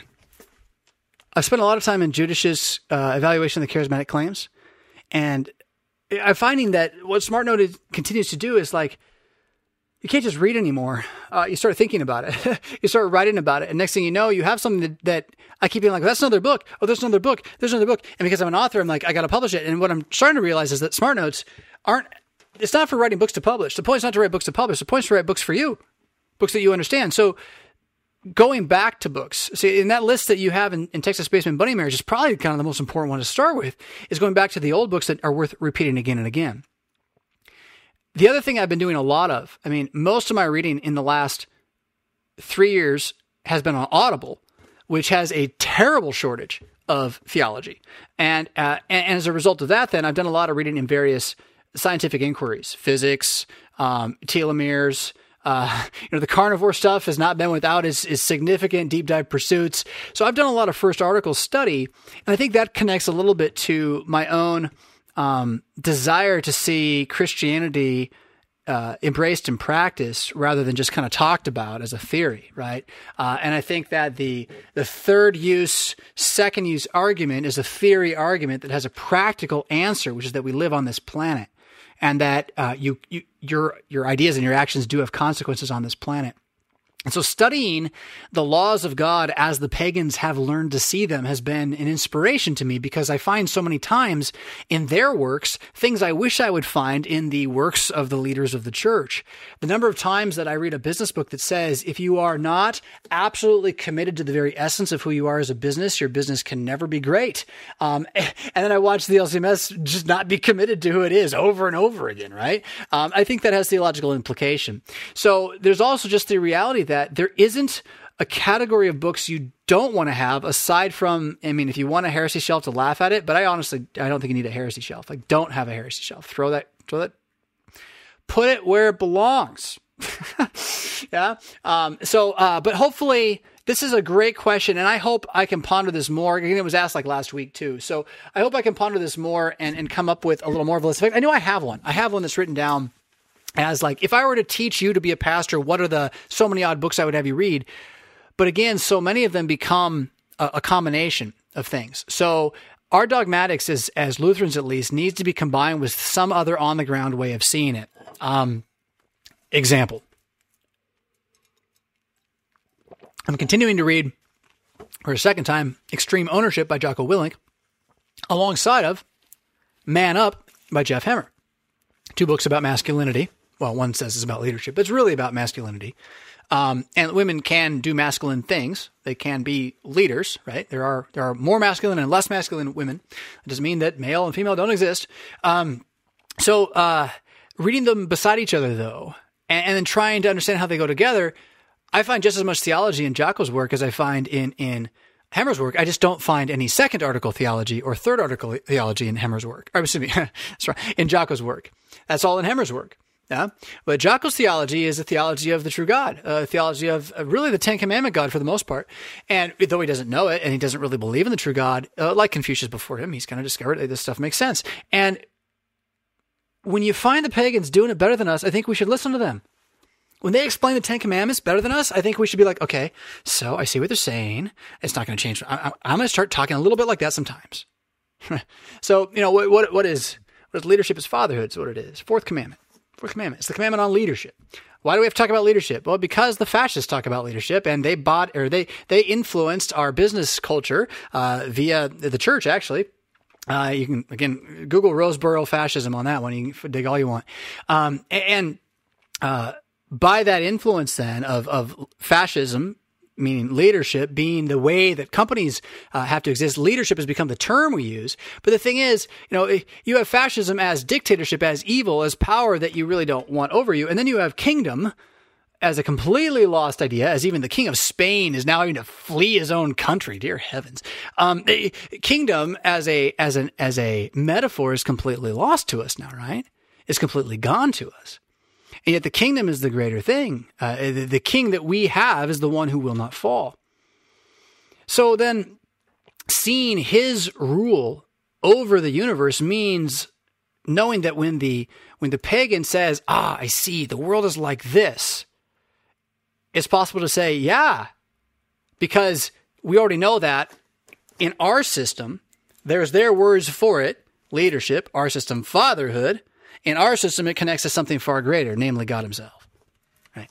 But it's still like a, it's the gateway of truth, the gateway drug of truth, of common sense, available truth. You want to call it leadership? I'm going to call it fatherhood or even patriarchy. I'm against the patriarchy. Well, why? Because patriarchy is against women. So a woman CEO, I call the woman CEO patriarch, and you're against that for some reason? No, no. Well, okay. So so fatherhood eh, naturally is the idea of, of, of seeding something, creating something, right? The one who brings it forth, the one who begets. It, it's a very physical thing for us as humans, and we shouldn't really like be too ashamed of it. You know, I mean, what marriage is and all that. I know people don't believe in that, but at the same time, the idea we still seem to believe that there should be someone who should do something about something. That's what the father is. God first, and then every father to his child, and then fathers of countries and fathers of churches. Like it's all across the board the same thing. Um, so studying leadership for me has been the thing I've been doing, trying to find my way to being a, a biblical man and a father. And that's not without the rest of it. Proverbs. Um, I'll tell you this one. I mean, see, this isn't for your library, but if you aren't reading Proverbs, you're a fool. I'll leave it at that. That's what Proverbs says. know, uh, FYI, Keil and Delitzsch Kindle edition is two ninety nine. Oh, that's not bad. That's not bad. If you want to, and for the way I use Keil and Delitzsch, that might work. That might work. I'm just I'm done with digital reading myself. I believe it is in fact less intelligent. And I don't mean that like you're a bad person. you get mad at me. I mean it like science, like two plus two equals four. Like, like if you try to read on a screen, you can, but it will in fact make you dumber over time. And if you'd read on on paper with a pen in your hand and paper next to you, it will make you smarter over time. If you read a screen with a paper and pen, it will also make you smarter than dumber. But if you are only doing screens and someone else is only doing actual books, even if you're doing books on screens, I would contend that over time you would find a gap widening. Maybe it's not long enough, but I don't know. As a civilization, we got a lot of time ahead of us. So, um, yeah, there are two people, uh, there are people on Twitter who claim to you that two. Oh, yeah, you did that. I did that one. Thank you, Darth Meg. Thank you, thank you, thank you. All right. That was me making noises that you didn't want to hear. And we're going to go to this question. Oh, so an Onion article that I guess mentions my city. I haven't seen this yet. I thought this was a bit humorous and as a comedy, uh, as comedy is based on truth, shows what funerals are like when not centered on Christ. Couldn't resist passing along. It occurred in Rockford. So from the Onion, this is satire, right? The Onion is a satire newspaper. Nothing it says is true. Although like The Simpsons, it often is. Um, and if you've never found the Babylon Bee, it's a Christian version, which is also pretty funny usually. So it says this. Uh, describing the ceremony as lackluster but nonetheless functional, family friend Taylor Evans told reporters Wednesday that the homegoing service of Charles Culpepper was just all right. It wasn't one of my favorites, not even in my so sad in my top five, but it celebrated Chuck's life, and that's ultimately what it's all about. Well, for many people, it is," said Evans, uh, noting that uh, the less than spectacular turnout and describing the reception spread as fairly pedestrian. That's right. You can only do, you know, white bread and, and tuna sandwiches for so long. I like that his grandfa- granddaughter uh, kept it short with her eulogy. They had a little slideshow of pictures, and a few of them were pretty funny, I guess. I decided to skip the repast, and uh, that should really tell you all that you need to know. That's really sad. Actually, I, I, I get it. What's what's more sad to me than even is is how funerals, hospitals, all that kind of stuff has been impacted by COVID, and this is where you have to forgive your pastors if they get a little ragey at times about this because not everyone's necessarily seen individual lives wherein like people are dying alone without someone who loves them near them and how much of that has happened across this country and just knowing that it's happened and that it's been done in the name of saving lives. Uh, while I know the battle of the soul that takes place before death and the desire for the word of God to be given to you and for someone to come and even just smile at you. Hopefully the doctors and nurses were doing that much and I'm sure the real heroes were. But the fact is, I mean, this has been disastrous on so many levels. So forgive me if I can't laugh at anything about funerals at the moment. Um, but it is funny that people think funerals are about the person and that's why funerals are sad it's a celebration of his life as he's a he's a corpse. He's he's he's dead. It's much better to celebrate that he is dead but shall rise, because Christ is alive still and ascended. Uh, Brett says, I started the newsletter this week. Love it. How do I read the previous issues? The link you need is revfisk.com slash mad Monday archive. I'll say it again, revfisk.com slash mad Monday archive. Go there, go there, go there. Saturday, Saturday only. Actually, always. You can get the old back issues of Mad Mondays, and there's all sorts of good content there now. Um, some of it dated, some of it not, but um, yeah, absolutely. If you haven't signed up for Mad Mondays, I don't know what you're doing with your life. So, keeping on. We get some Bible. Bible, Bible, Bible, Bible. On praying the Psalms as antidote to the white noise, Jim says, You are so right. Thank you. I read the Psalms instead of TV, but Psalm 82 has 82 has me. I read the Psalms instead of TV. Good for you. But Psalm 82 has me befuddled. Maybe sometime you could clarify it for me. So we're gonna take a look at it now and I will respond based upon what I can. I can't, I, will tell you before we look at it, I am not a Psalm 82 expert. So my knowledge of the Psalms has grown significantly in the last couple of years, but hardly as masterful. Um, so I do not know off the top of my head if I will be able to help, but let's see. Let's see what I can do. And I can certainly look it up uh, in Keil and Delitzsch. Their Psalm commentary, by the way, really good. Their psalm commentary is fantastic. I don't agree with everything it says. They say David did this or didn't do that, and sometimes I'm like, I don't know, I don't know. But um, but by and large, as a commentary on this, I mean, it'll put the language of the Psalms in just such good translation, even. All right, so here's what it says: Psalm 82. I'm going to read the whole thing. Uh, God has taken his place in the divine council. In the midst of the gods, he holds judgment. How long will you judge unjustly and show partiality to the wicked? Give justice to the weak and to the fatherless. Maintain the right of the afflicted and the destitute. Rescue the weak from the needy. Deliver them from the hand of the wicked. They have neither knowledge nor understanding. They walk about in darkness. All are the all the foundations of the earth are shaken. I said, "You are gods, sons of the Most High, all of you. Nevertheless, like men, you shall die and fall like any prince. Arise, O God, judge the earth, for you shall inherit the nations." You don't get that? It's not like really evident. You know, some of it seems pretty straight up on the surface, and then you have the, the hardest thing going on in the psalm is poetry. Okay, and I know that for like eighty percent or even ninety percent of the world, English class ruined poetry for you, and I'm sorry. I understand, and yeah, it was taught probably not in a good way. I'm not a fan of Deweyite education. We can talk about that uh, any other time. I think it's kind of the destruction of civilization. And Almost everything we're doing right now, we can pin on the Deweyite renovation of education to industrialize it uh, pre pre 40s. Um, but that's you know again my opinion. Um, as a result of it, most of us don't like poetry nor read it, even though once upon a time was something all of us would have been doing. That again shows you how the stupid box has stupefied us. Um, but there's one thing to read English poetry. That's tough. Now you're reading Hebrew poetry in English when you're reading the Psalms. And so you just have to memorize, sorry, a couple of key insights, key tweaks, key things that it sometimes does. You know, if you were doing this in English, you would say, well, poetry usually rhymes. Um, although it doesn't really, but, but, you know, you might think that roses are red, violets are blue. So, oh, look, it's a rhyme. And that helps you understand what's going on in the poem. A limerick, right? The, the format itself helps you get the joke. And so Hebrew does that too, but just with completely different things. And so one of the first things to know is that it just changes topics randomly and assumes you're going to fill in a lot of blanks. So you kind of have, and I'm just, I haven't studied this one, but I'm saying you got at least three, maybe five section breaks in these eight verses where you have complete about faces and you have to see it more as a movie with various speakers saying different things than as one big pile of information for you to read. Okay. It's like a script. So eh, the first verse here, verse one, God has taken his place in the divine council. In the midst of the gods, he holds judgment. Okay. So that's the setup. That's like, oh, we're going to paint the picture here. We have a God on a throne. Should we argue about it? um, we have a God on a throne, and the divine council ultimately is the council between the Father, Son, and Holy Spirit, the inner council of the Trinity that no one can see, but because Jesus has come out from behind the veil, he in fact brings it forth to us, and that's why we get to see the throne room of God as Isaiah and, and John and Revelation, they all see that reality, right? And he sits down, and his, his robes fill the temple, and he's got smoke going everywhere and shaking, yada, yada, yada, right? Every time that you see God's presence in the Bible, that's what's going on. And again, that is Christ, the man glorified as the begotten face of the Father. Yeah. So that picture is here, and then it says that he's going to judge the gods of the world. Well, what does that mean? It's not the way the Bible usually uses this word. And interestingly, I mean, eh, I haven't looked at the Hebrew, but if you look at the Hebrew, it's going to say Elohim has taken his place in the divine council. In the midst of the Elohim, he holds judgment. Because Elohim is a plural word that is only ever plural and refers to God, the singular, triune, which I would imply that if you're going to say, well, how could it be plural and about God? I'm saying, well, the Trinity answers that question pretty easily.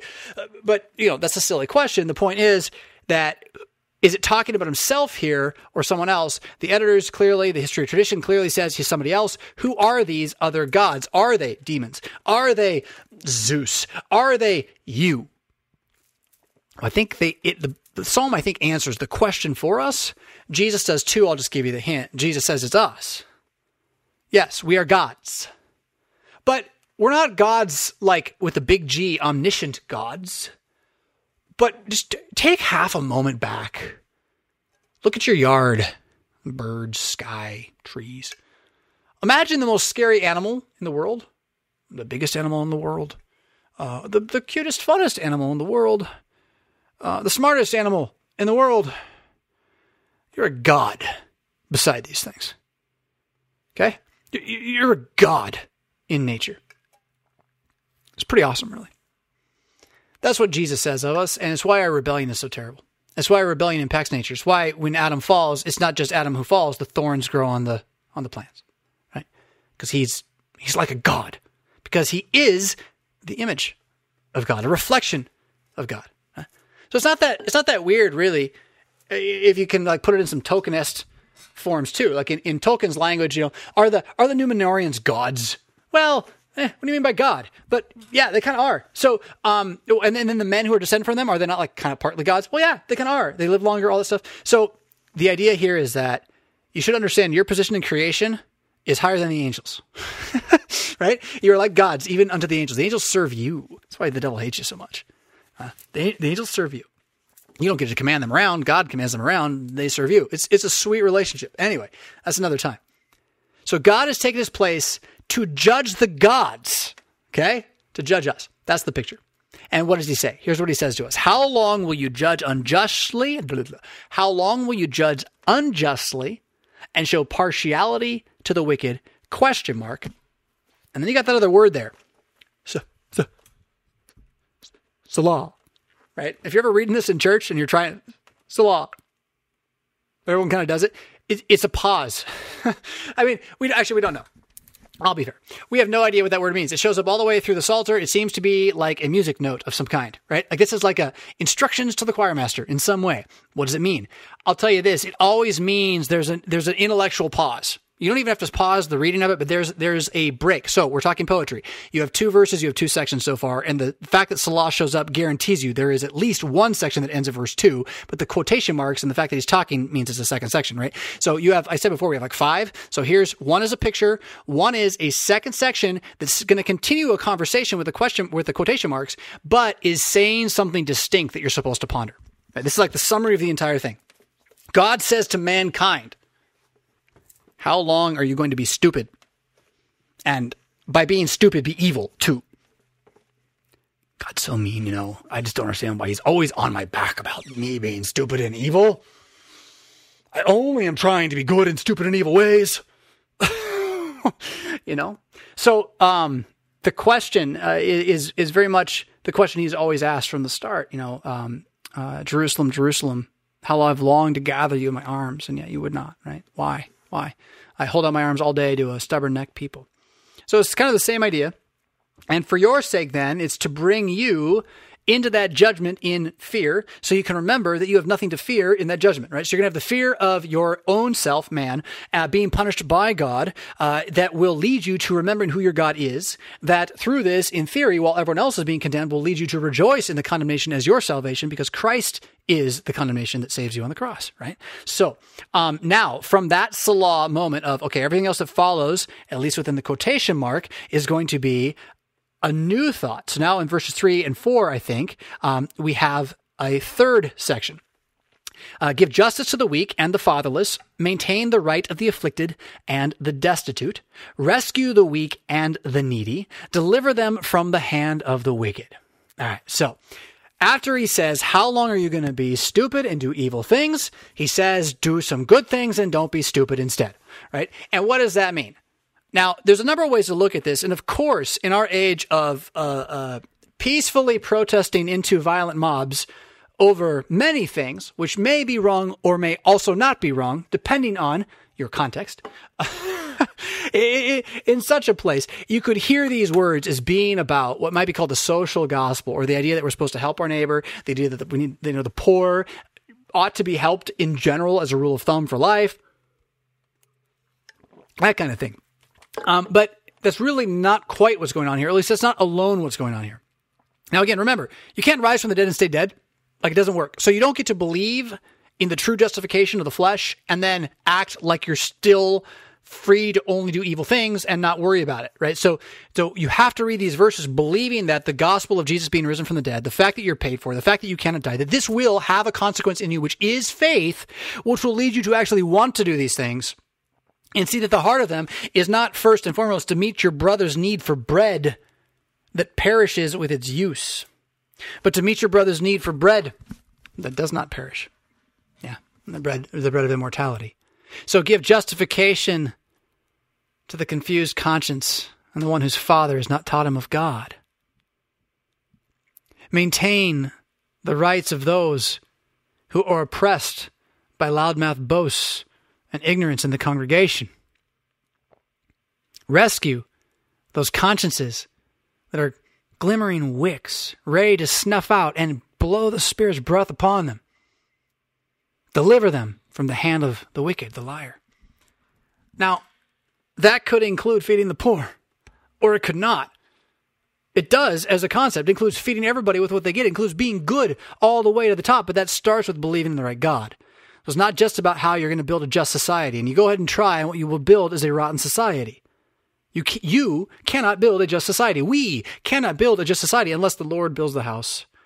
Those who build it labor in vain. Yesterday, I had a really tangent. Yesterday, I had a really amazing set of conversations with the founding initial party that's going to form the uh, what do we call them? The um, the high command's a little bit extreme. Uh, you know, the the initial leadership group, the initial fatherhood group, the prototype group. Uh, for networking the Lutheran LAN. Uh, the Lutheran Layman's Local Action Network, Lutheran LLAN, the Lutheran LAN, a way to get connected as men initially and primarily. So women, if you want to be involved, you need men involved. Please believe me, you need your men involved without you first. And so encourage your men to get involved because that's what it's about. And then you will follow and it will be good for all. Uh, that's, that's, that is leadership. That is fatherhood in the scriptures. So, the Lutheran land, we had some initial talks yesterday that just are super exciting about the desire to be both the Christian Lutherans who uh, who know our faith, are unashamed of our faith, are willing to speak our faith, uh, and uh, and yet not back away uh, from engaging the world in fear that somehow we might we might lose this thing, right? So eh, there there is so much excitement to take, even with these verses. You know, give justification to the weak in heart, maintain the right of the afflicted from the liar, right? Break down the strongholds of the enemy as he seeks to bind your conscience, and in this way be set free to actually show real love to all men. That is now God's command to do, rather than sit at your duff, watch TV, and listen to whatever they tell you. and assume that that's what life's really about. But I will get to play sports. Well, I'm not saying you shouldn't. Uh, sports can be commended to you. Sports are good. Uh, you, you, can learn many things like discipline through sports, but really, America, you do realize like we were right on the verge of youth sports being our purpose for existence as a civilization. It's no wonder it's falling apart. You know, I mean, it just it just can't be. And there's something really good about like the the the rite of passage in sports, and and to some extent even the mating ritual in sports and all this. But but um, just just to distinguish the difference. Look, I can't imagine right now being the guy who's like, who's who's the he's like a Heisman winner that went back to play football again, right? And they're going to cancel the whole season on him. It's just ridiculous. I can't imagine that. And yet, like, like the pain he's been through, his whole life's been to this. He's going to play pro, but still, like like this is team. I mean, other, these guys aren't going to play pro. He cares about. I completely get it. And and to think that somehow the healthiest people in the world under sunshine are going to like, it's just it's just crazy. It's just crazy. Politics. You don't like it. I mean, pay more attention to who's saying it's dangerous and why, and see how it changes later. And if you like sports, don't vote that way anymore. I mean, it really is one sided at this point, guys. I'm sorry. I know you don't like it, but it really is. Um, most of us on the other side are like, yes, we should be careful, but there are certain things that the science is pretty clear you don't have to worry about. We should not worry about those things. Uh, uh, tangent, sports. The guy who lost the ability, I don't know his name, Heisman guy, right? Or is losing the ability to play. Rewind 100 years. I don't care what color you are. It was worse. Go back another 100 years. It was worse. Another 150 years, 120 years, 100, years. Sports? Sports? You're 16, get to work. that was it. So like like just get, we got we got to we got to buck up a little on this one. Buck up a little on this one. If you still play sports in your yard, that's freedom. Not everyone's always had. So and with that said, back to it, right? Living the life together as those who are made wise by the scriptures and so desire good rather than evil. That's verses uh, one through four. And God says this is what he desires. Verse five, they, now, now he's referring to the world.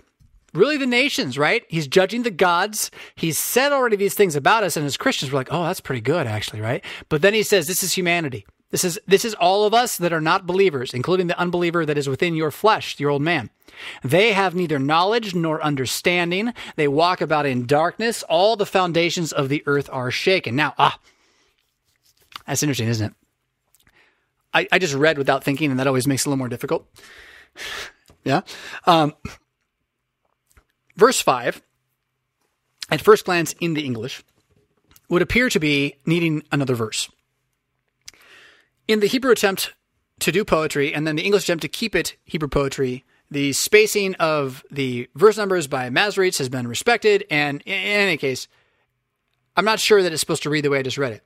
But clearly, what is it saying is this in one idea, and then another idea that maybe is connected to that, maybe is connected to what comes next. I think is what comes next. Um, the idea first is that humanity is in is blind right? That we are, in fact, when it comes to really winning, when it comes to really having a successful life, just of ourselves, we have bad measurements.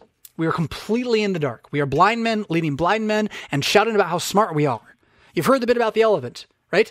Blind men in a room with an elephant is like trying to describe God. This one says God is like a, a tusk, and this one says God is like a trunk, and this one said God is like a tail. Uh, but but none of us really know who who God is. Uh, we're so smart we've understood that we can't understand God. And I was like, "Yep, you have neither knowledge nor foundation. However, flick, here's a light switch. I'm an elephant.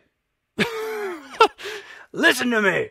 Yeah, uh, and we don't. We don't mankind is blind. So to see that is the meaning of that verse. And then all the foundations of the earth are shaken, I would say, kind of like as I said, because when did the foundations of the earth shake? When God speaks all the time. So I'm going to read this into his conversation down here right? As he, as he says something new, because the I said means even though he was talking before, we have a description of the earth shaking. Um, actually, here's a, here's a good question. Is they have neither knowledge nor understanding God speaking or not?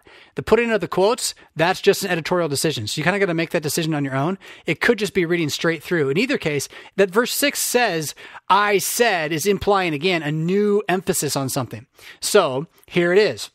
I said, creation, you are gods, sons of the Most High, all of you. And actually, redemption, you are gods, sons of the Most High, all of you. Christ declares it. Nevertheless, like men, you shall die and fall like any prince. Who? You and me, the Christian? No. Well, I mean, we're going to die in our body. But no, I think what it's talking about here is, is that no man will escape the judgment against us in our fall. And so, even though we are created higher above the animals than, and even above the angels than anyone else, that will not cause us to escape uh, and die. Uh, even any prince, I think, maybe, right? So the like language here, so much of Hebrew poetry is really guesswork on prepositions and things. So, um, you know, and you're even missing a bunch of words. If you go look at your, um, like a New King James Version, you'll see there's some words that are italicized, especially in the Psalms. You'll see a lot of that. Those are fill in words to help make sense of what it says because it's incomplete sentences through most of it. Um, not that it says this, I'm going to guess, but it would be something like, I said, you gods, sons of the Most High, all. Nevertheless, men shall die like any prince, right? And, and like, so we add a couple words and try to make it make sense, but the point here with the prince language then is in either case, um, it, it doesn't necessarily mean that you would die like a prince. In fact, I think that's probably quite wrong. Um, there's a good chance it means that you know, even a prince, even a noble, even somebody with wealth, they don't escape this. And then you have the response in verse 8. This is great. This is the Christian. Amen. Arise, O God, judge the earth, for you shall inherit the nations. So I say, is that what's going to happen? Well, then let's get busy. Ah, here we go. You know, are you going to come down from Sinai with fire and smoke and wipe it all away and separate the sheep from the goats and give those blood bought eternal life and tell those who, who hate the blood, well, I mean, you want to be blind, there's the blind spot. Go over there. It's a lot of fire. Like, like, well, then let's get this thing on. You know, and in the meantime, if all we have in the meantime is to tell that story again and again, well, let's get that thing on. Psalm 82. Now, I, I'm fact check me. I've not studied it before. I may have made a guess or two that is out of order, but I hope that helped a little bit. Bet it did. Bet it did. Bet it did. What time are we at? 10:30. We're supposed to be done right now. Dan says this. We're at least getting to this one here. I might go next hour today. We'll see. We'll see. Do you want me to go next hour today? You're going to stick around? We are low in attendance. 80. Oh, I just quit. I'm kidding. I'm completely kidding. Um, thank you, you 80 from being here. We had 117 last week. What happened? Is there something big going on this weekend? It is summer. Dear Pastor Fisk, Dan says, thank you for continuing to do the Saturday morning show. You know what? You're welcome. Yeah, I uh, I was thinking this morning. I gave up my Saturdays. That was dumb. but you know what? Then my next thought was, no, I really enjoy this. It's like it's like it's great. If I can just stop thinking I have to do it, and I got to do it, I, I really like doing it so much of the hangup and procrastination is your own head. You ever notice that? It's just the lies you tell yourself ah, and the fears you tell yourself. Dan says, Thank you again. It's been helping me keep my proverbial balance in this insane time in which we live. I tell you, the Proverbs will too. I almost got to that earlier today. Here's a goal. Uh, read yourself five Proverbs a day the rest of your life, smart noting. I guarantee you, you will be a very perceptive individual within a year or two. Just, just start smart noting Proverbs. You will you won't even know. I mean, there'll be times where like, there's a proverb that says this, but there's other times where you're just gonna be like suddenly doing good things. You never even know you did it, but you did the right thing because the word of God in Proverbs is there to make you a man. Really, um, do it. Uh, so. In engineering, there's the idea of signal to noise ratio. Yeah. Uh, the higher the ratio, the more signal. Okay, right. So the, the more signals coming through, the noise isn't breaking it, right? And that's called signal to noise ratio. Good.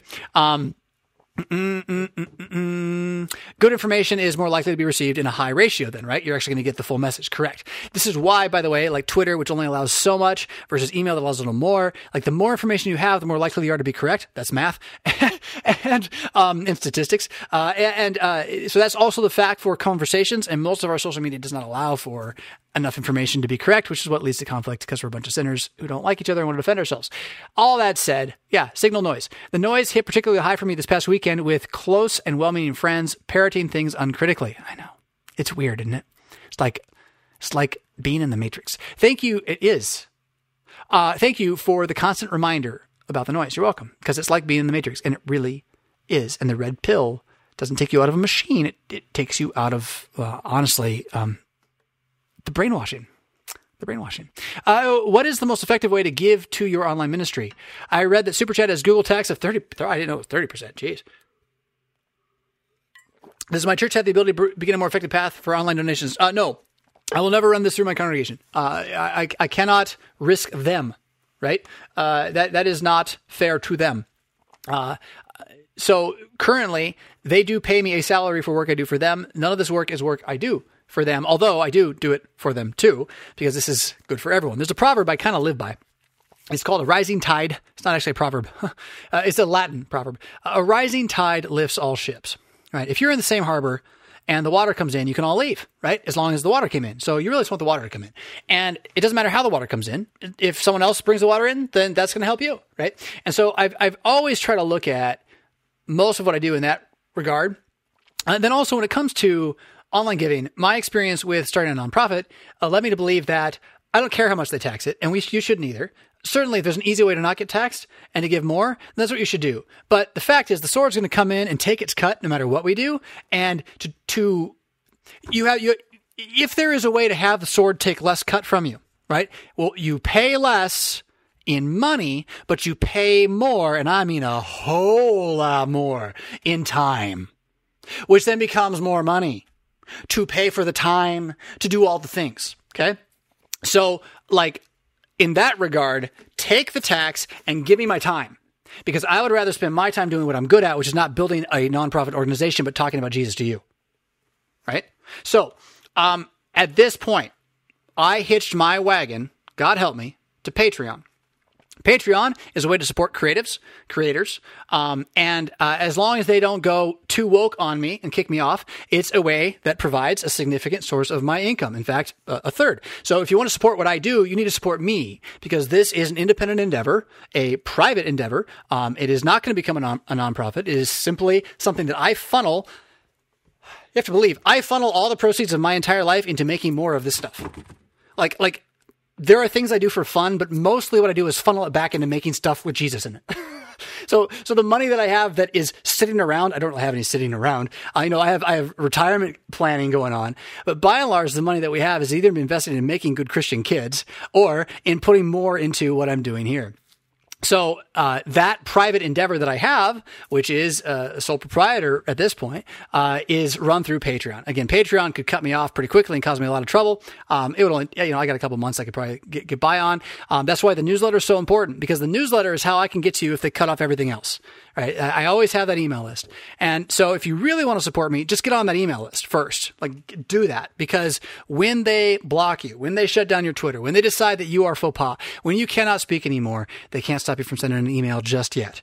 And so you'll be able to find where we would set up shop independently of Twitter, of, of uh, Patreon uh, at that point. But for the moment, if you want to support me, Patreon's the place. They do take a tax. It is not 30%. It's somewhere around 4 or 5% in there. I don't look too closely at it. Um, I, I, do know, though, however, that whatever they're taking, uh, the Patreon giving continues to be the primary engine by which I'm able to do what I'm doing more and more and more. Uh, Super chat is something people do because they want to do. Um, it just kind of shows up. It's there. Uh, I do not see a 30% behind the scenes on that, but that'd be crazy. That's just crazy. I'd, I'd turn it off. It's really that bad. So if someone wants to do some information on deep diving on that one, um, I think it's more in the in the realm of like a five again, uh, five percent. It's it's six seven maybe. It's around where what, what Patreon would be. The uh, you know alternate options are things like um, uh, PayPal, uh, PayPal does exist as a way to give money, but they've done some new things with with balanceless transfers that I'm not really comfortable with just yet. Um, and also, they also take a cut if it's in any way anything other than a, a gift. The cool thing about uh, small giving over time, like you would do via Patreon, is that in theory I could report it as gifts because you don't give a, a certain amount um, uh, above a certain amount. So especially if it's a cash gift through, say, then Patreon, not Patreon, through PayPal instead. But again, that's a lot more work. Like the work to get money through PayPal or through Stripe to invoice everybody who wants to give me $5, like that isn't worth the $5, right? So Patreon becomes the place where you got to go. Uh, if we, if I could find a better one, I would. But then again, once they get you in, it's like the podcast. So the podcast right now we're rebooting is a brief history of power. I'm excited about the new episode's out. Kuntz and me, we recorded the second one. It'll be ready next week. It's getting even better. Um, uh, with all of that going on, the podcast is hosted by Podbean, which I pay for. I just paid for another year, 150 bucks or whatever. Uh, and you know, in order to have your stuff, any hosting of podcasts, your stuff goes away unless you pay something for it. And over time, your stuff will just disappear. Now the question is not, you know, how do I keep my stuff from disappearing? The question is, how do I move it off of Podbean onto a better platform that's not as, I don't know, it's just better, more more progressively improving than, than Podbean is. Um, maybe with better uh, ways to get onto iHeartRadio and things like that, right? So, but who has time for that, right? So it always kind of comes back to what's the more valuable thing, time or money? And I know that in the history of the world, we've been taught to believe that time is, or that money is more valuable than time. But I tell you, that's a lie. That's a super, super, super lie. Oh, I did this one already. All right. So let's see here. Uh, Ardith did throw a super chat that I'll throw out here. Uh, oh, did we? That's great. I didn't see that number at all. Wow, because like, cause like last week uh, when it was up at like 117, like that stuck until right when I shut off, right? Um, so we made it to 112 at one point. We'll love an extra hour. Okay, so what we're gonna do is we're gonna take a little break so I can go get some more water and some coffee, uh, and we're gonna come back. I've got some of these longer. Let me show you longer questions, right? So uh, we will return momentarily and handle a bit more for you. Oh, that, that didn't work out very well. Welcome back. We're here. We're ready to go. Uh, I was reading your comments and got distracted. Uh, so Darth Mick says, uh, gonna be honest, I re-listen to these at work, so longer is better for me. Well, glad to provide. And when you run out, make sure you get some Dan Carlin hardcore history. You will not be disappointed. Uh, I am contemplating uh, changing my perspective here. Let's see if this works. The one that I just had was here. Let's do it like this for a little bit today. Here we go.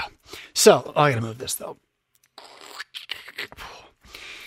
Pastor Fisk says, David, mm. need to get your coffee. Mm. I've been buying the. Sorry, David, you're gonna you're gonna wait. I've been uh, my wife, who does the shopping at Costco now, has been um, buying their Kirkland brand canned uh, coffee. It's, it's like the um, it's like the cold brew. I think it is a cold brew. It's a canned cold brew coffee, and it's a little more than buying just the ground, you know, the beans, but not too much. And it's really quite good. The only problem is it's caffeinated, and I would like some decaffeinated sometimes because uh, it's so good. I keep drinking it. Um, and uh, in the meantime, uh, Stacy says this: uh, I had discussed with my son how easy it is to listen to a sermon on teaching at home while doing dishes, laundry, and other, and hard to sit at church. Isn't it amazing how your mind likes to have something to function on? Try taking notes at church. I am not kidding. Take notes. I'm not kidding. Take notes. Review the notes later. Turn them into a different set of notes. Pick them up once, turn them into a different set of notes. Throw it away, and you will be smarter by tenfold. At least, at least, I promise. It makes your brain work like on superpower. David says this: How to make your brain work on stupid power. I have been contemplating the life of title of your newsletter: Kill Your TV. Yes, me too. Well, my wife and I have gone round and round about what this looks like. Yeah, me too. Uh, so not just recently, but a year, about a year ago, she tried to calm me down from burning all my TVs in the backyard. I don't know that burning the chemicals that are in the TV on your property is a good idea, but um, yeah, I have had the idea of turning a TV into a fish tank. But that would be interesting. Um, it, the concept seems to be easy enough, but execution is impossible. Yeah, well, let's just slow down for a second here again. What do you mean by kill your TV? Now. Did Neo kill the Matrix? And if you don't know the movie, you're just going to have to go watch it because it's part of the catechism now. did Neo, uh, you know, did he kill the Matrix? I don't think he killed the Matrix. He just realized what the Matrix was and realized who was in control of the Matrix. So, Kill Your TV isn't really about becoming a Luddite. What's a Luddite? I should put that word on the screen. We're in the last hour. We're in the extra hour. You got to put up with me being annoying. All right, here we go. Overlays. Text. I think it's with two L's. L U D D I T E. But oh, it definitely doesn't have a period. Do not spell Luddite with period. It has an E. Oh, that's that. There, there we go. Luddite. You know, I think it's. I'm gonna go ahead and say it's like this. I'm gonna say it's like this. I think it's like that. It might be two D's. A Luddite. What's a Luddite? It's an old school word. Quakers, Quakers, Quakers, Amish are Luddites, right? At least they appear to be Luddites. A Luddite rejects technology because it is technology. Oh, look, there we go. Go do like that on my shirt. Uh, a Luddite rejects technology because it is technology. Oh, it's not gonna work. Sorry, if you're if you're listening, I'm trying to make Luddite be underneath my AR on my T-shirt. Uh, yeah, so uh, a Luddite uh, again rejects technology on principle. You actually think that the technology itself is is evil. There is a difference between oh, coffee, don't run away. Um, between being a oh, a Luddite and I managed to hide something that I'm going to find. There it is. A Luddite. And let's just go with kill your TV, right? Okay. Okay. I, I'll, your, oh, it's more fun if you do it this way. TV. There we go. Kill your TV. All right. Like, do those have to be the same thing? Does killing your TV mean that you cannot use your TV? Or does killing your TV mean that you know what your TV is and you use it efficiently, effectively, and no more. And I would contend that your statement, it seems impossible, is because you are attempting to actually kill your TV, which means you're attempting to turn off electricity. Kinda. Now, maybe not. Maybe you plan to stop you know, with just, you know, uh, d- rotary phones and electricity and then the TV. But see, the thing is, they're all kind of tied together. The issue is not, are there tools that men can use for evil? And the issue is not, are there drugs that control you without, that can control you with you're not even knowing what's going on? More than one. Uh, the, the issue is what are you going to do about it if you realize and believe that that's the world God created that we have destroyed, but the created is not going away anytime soon. So you cannot remove, at least short of a worldwide flood, I think, the which may have happened. The well, the flood definitely happened. Removing this technology once here before may have happened. I'm willing to believe it. Um, eh, you're not going to remove this knowledge that we found. And this is that question from earlier about, you know, can you profit from evil? Well, all the knowledge that we have that we find remains. If someone cuts up a cadaver before the guy's dead and learns how to do heart surgery, and then hundreds of years later we're all doing heart surgery because of this, then that's what it is. You can't unlearn what has been learned. You can't put the bite back in the apple, and it wasn't an apple. You can't put the bite back in the fruit. All right. So, kill your TV cannot be I reject technology on principle. This is why I continue to harp on the idea of media ecology, understanding the value of tools and what they are, even and especially communication tools, and how if you don't understand them, you will use them poorly or have them be used on you. You cannot pick up a sword and fight with it without killing yourself if you've never tried before. You're, you're going to cut your own arm off. Uh, so it's the same kind of thing. The TV is a weapon the TV is a drug. The TV is an information that is a formation machine. The TV is a powerful, powerful tool. That's why I'm trying to use it. Killing it, as far as I'm concerned, doesn't mean making it go away. Although I barely turn mine on. Um, it just means knowing how to turn it off and actually preferring to do so. I prefer to have it off. So why? Because it's mostly speaking lies.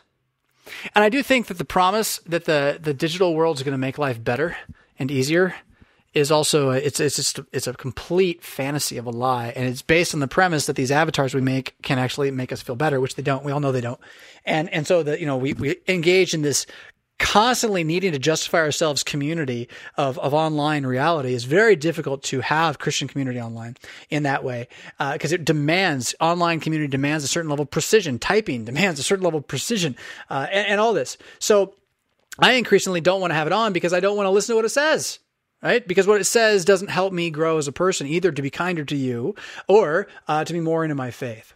So anyway, going on, David says uh, we've tried multiple tactics from elimination to minimization of the screen time, not just for the kids, to adding beneficial time like Bible verse memorization, family devotion. We continue to do most of these things.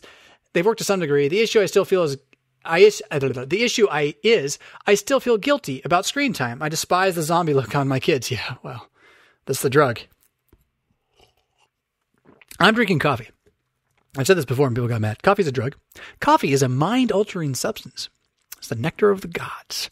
I'm thankful for coffee. I'm thankful that God created the mind altering substance called coffee. I probably should drink more French water pressed decaffeinated coffee than I do, and drink less caffeinated coffee than I do. Although I don't really drink that much. I don't think. Just the mornings, really, and the afternoons. uh, so, coffee's a drug, and like drugs aren't bad because they are mind altering substances. Drugs are bad when they alter your mind so as to no longer be able to think for itself. And that would be what TV does by stimulating the cortex in such a way so as to elevate dopamine levels and using the flashing colors to mimic what it would be like to either run from a tiger or chase a deer to catch it and hunt it. And so you are addicted to it. Like immediately, the, the moment you see it, a waving to remove the head, and the colors keep you addicted. You cannot look away. And it's just, you just got to know that. So you put your two year old in front of that, and it's like, there's God, two year old. Just so you know, this is your God now. It's the talking smart box that tells you all and stuns you with imagery. And so your reference to the zombie look on their face is like, yeah, they don't have the brain power to fight back at all. Like none. They can't even think about what they're seeing. They're just like absorb, absorb, absorb, right? And and so are we. Right? Right? So the question is not do I kill it? It's how do I get my kids not to have that look? I'll tell you how. Make them take notes during the movie. Ouch! Oh, father, I hate that idea. Why do you tell me? Because it's going to make you smart. Because it's going to make you strong. It's going to keep you a Christian. That's why. You want to be a Christian kid? Yes, Father. Yes, Father. I do. I do. I do. I do. I do. I do. I do. Okay. Well, then do it. Okay. I can do it. Yeah, you can. I have rel- uh, David continues. I have relatively young kids. Ah, make them take notes. I know. Well, watch 10 minutes and make them take notes and take notes with them and teach them how to take notes. I know. It's called parenting. Yeah, I'm not good at it either. I just, I just know now I better try harder. Uh, and, and we are. You can ask my kids. They're not very happy about the new dictum, but they kind of are. Like they keep having cool stuff happen from it. So it's like it's like it'll work. Just just got to give them the time to realize that thinking is more in, in, thinking is more entertaining than and it being entertained. The best entertainment is thinking, and we've lost that now. I think, yeah, in a lot of ways. So. Uh, my major issue is attention span. Uh, that is an issue. Uh, although attention span is also connected to some other things like willpower, nutrition, things like that. Uh, it seems pretty obvious. The more screen time we have, the less attention we can give anything. Let me say it this way, though. I'm, I'm going to really disagree a little bit here. I don't know that I buy this idea that, like, well, we all grew up watching like 12 minutes, and then there was a commercial break, and then there was like this, and that, and so, well, so attention span short. You only can preach a 10 minute sermon now because people have commercial breaks and they check out. No, no, this means you have a bad sermon. No one's listening to you, is what that means. but attention span, I do not believe is diminished so much by some sort of like cumulative structure of of watching TV so much that every t- it's the other way around that like an opposite direction. Every time you look at this thing and engage this thing, right? Every time you do that, you are using up a pool of attention span that you have throughout the day. You can call it willpower, you can call it ego, uh, you can call it uh, decision fuel. And decision fatigue is what happens when your attention span, your willpower, your ego all runs out. And the more decisions you make, the more in, uh, uh, confrontations with, with fight or flight scenarios or adrenaline raising scenarios you have throughout your day, the less likely you're going to be competent to have the attention span, the willpower to sit and think about something later. That's why at dinner time, before you've eaten, nobody's any good at talking. you know, and after you've eaten, you're a little better at talking, but you're kind of ready for bed because you've done the talking already. The real time to have a great conversation is after breakfast right? It's hard to do, but it's when your mind is is sharp. And so it, attention span is kind of a different thing, right? It, that's really about willpower. But I will say, I will completely agree with you that that because of the blue light factor alone in screens, they do deplete your det- attention span in the day. So any any screen time you spend will diminish your attention later, I, I would contend, at a higher capacity than, say, staring at a lake or going for a walk or reading a good book would do. You would come out of that probably far more invigorated and energized than you're going to come out of three hours of staring at a blue screen, even if it's a great book on the blue screen. It's just a matter of the technology itself. And it's, it's the unwillingness of Christians and non-Christians alike to just reckon with this that is so disturbing to me. It's just, it's like, Evidently, we're impacted by our environments, and we have absorbed into our environments in one and a half generations more weird, out of the blue, attention destroying and uh, what what uh, stability disturbing things, mind altering realities uh, in one generation than ever. And it is such a radical experiment that we just assume it's all going to work out, right? Uh, and, and, that the TV will not, in fact, be the way that the demons take over the minds of the entire world uh, out of the abyss. I, oh, I mean, I don't necessarily have that kind of eschatology. Uh, in fact, I would say I, I, don't really, although not not really either. That's a longer story. Um, but the, the thing is, like, why do we assume it's all good?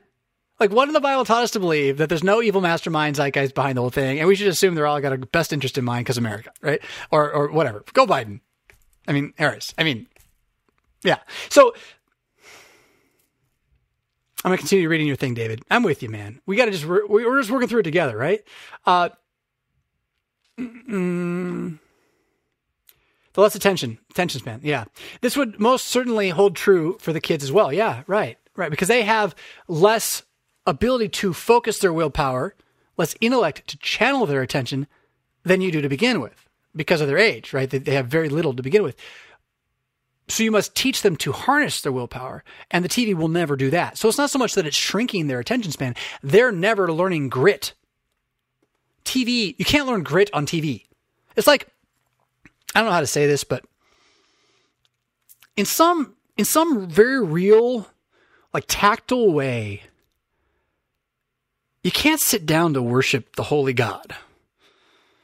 Now, I'm not saying I'm not going to sit down the next time some guy's going to preach a sermon. I'm going to sit there. I will sit in the pew. Is what we do as Lutherans.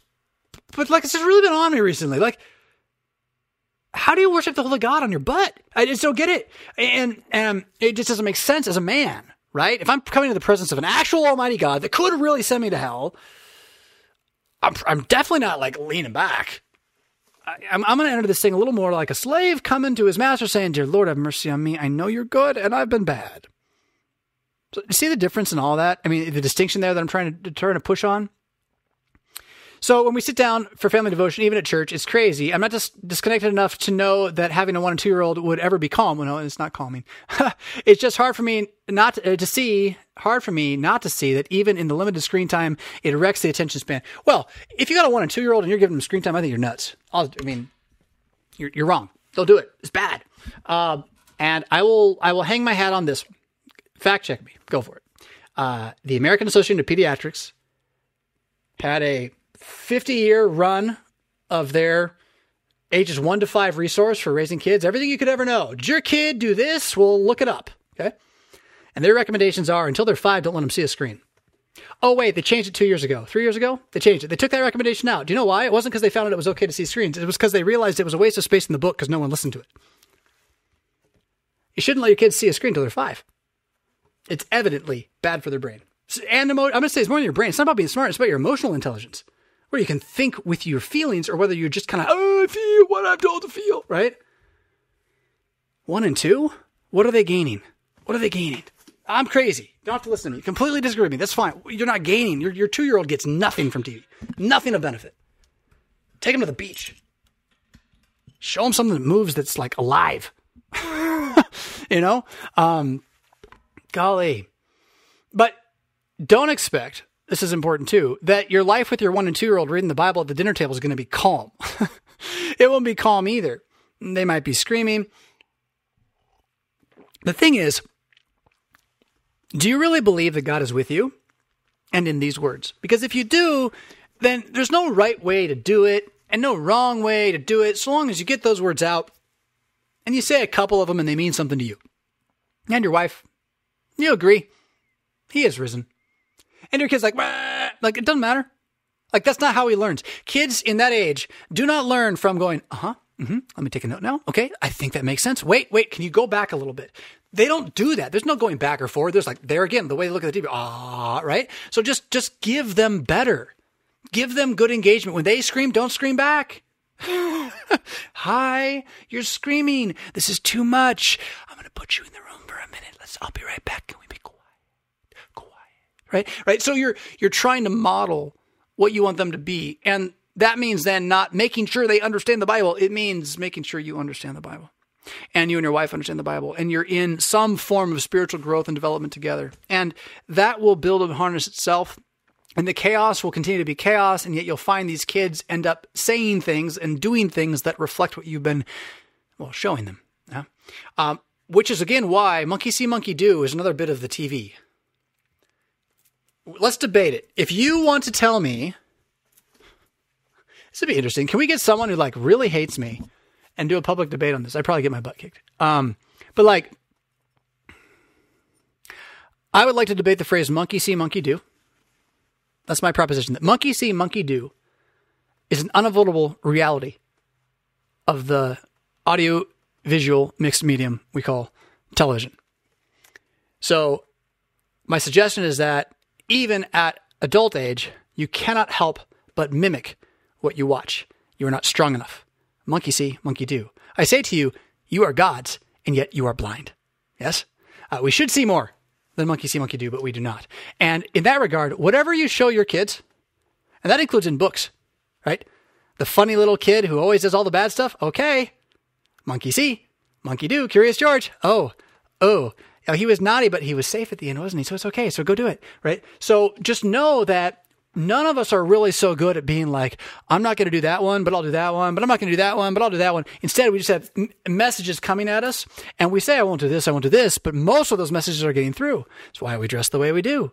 I go and shop for what I shop because of what I've seen, not because of what I created. So it, it's, knowing the tool for what it is is a brainwashing box.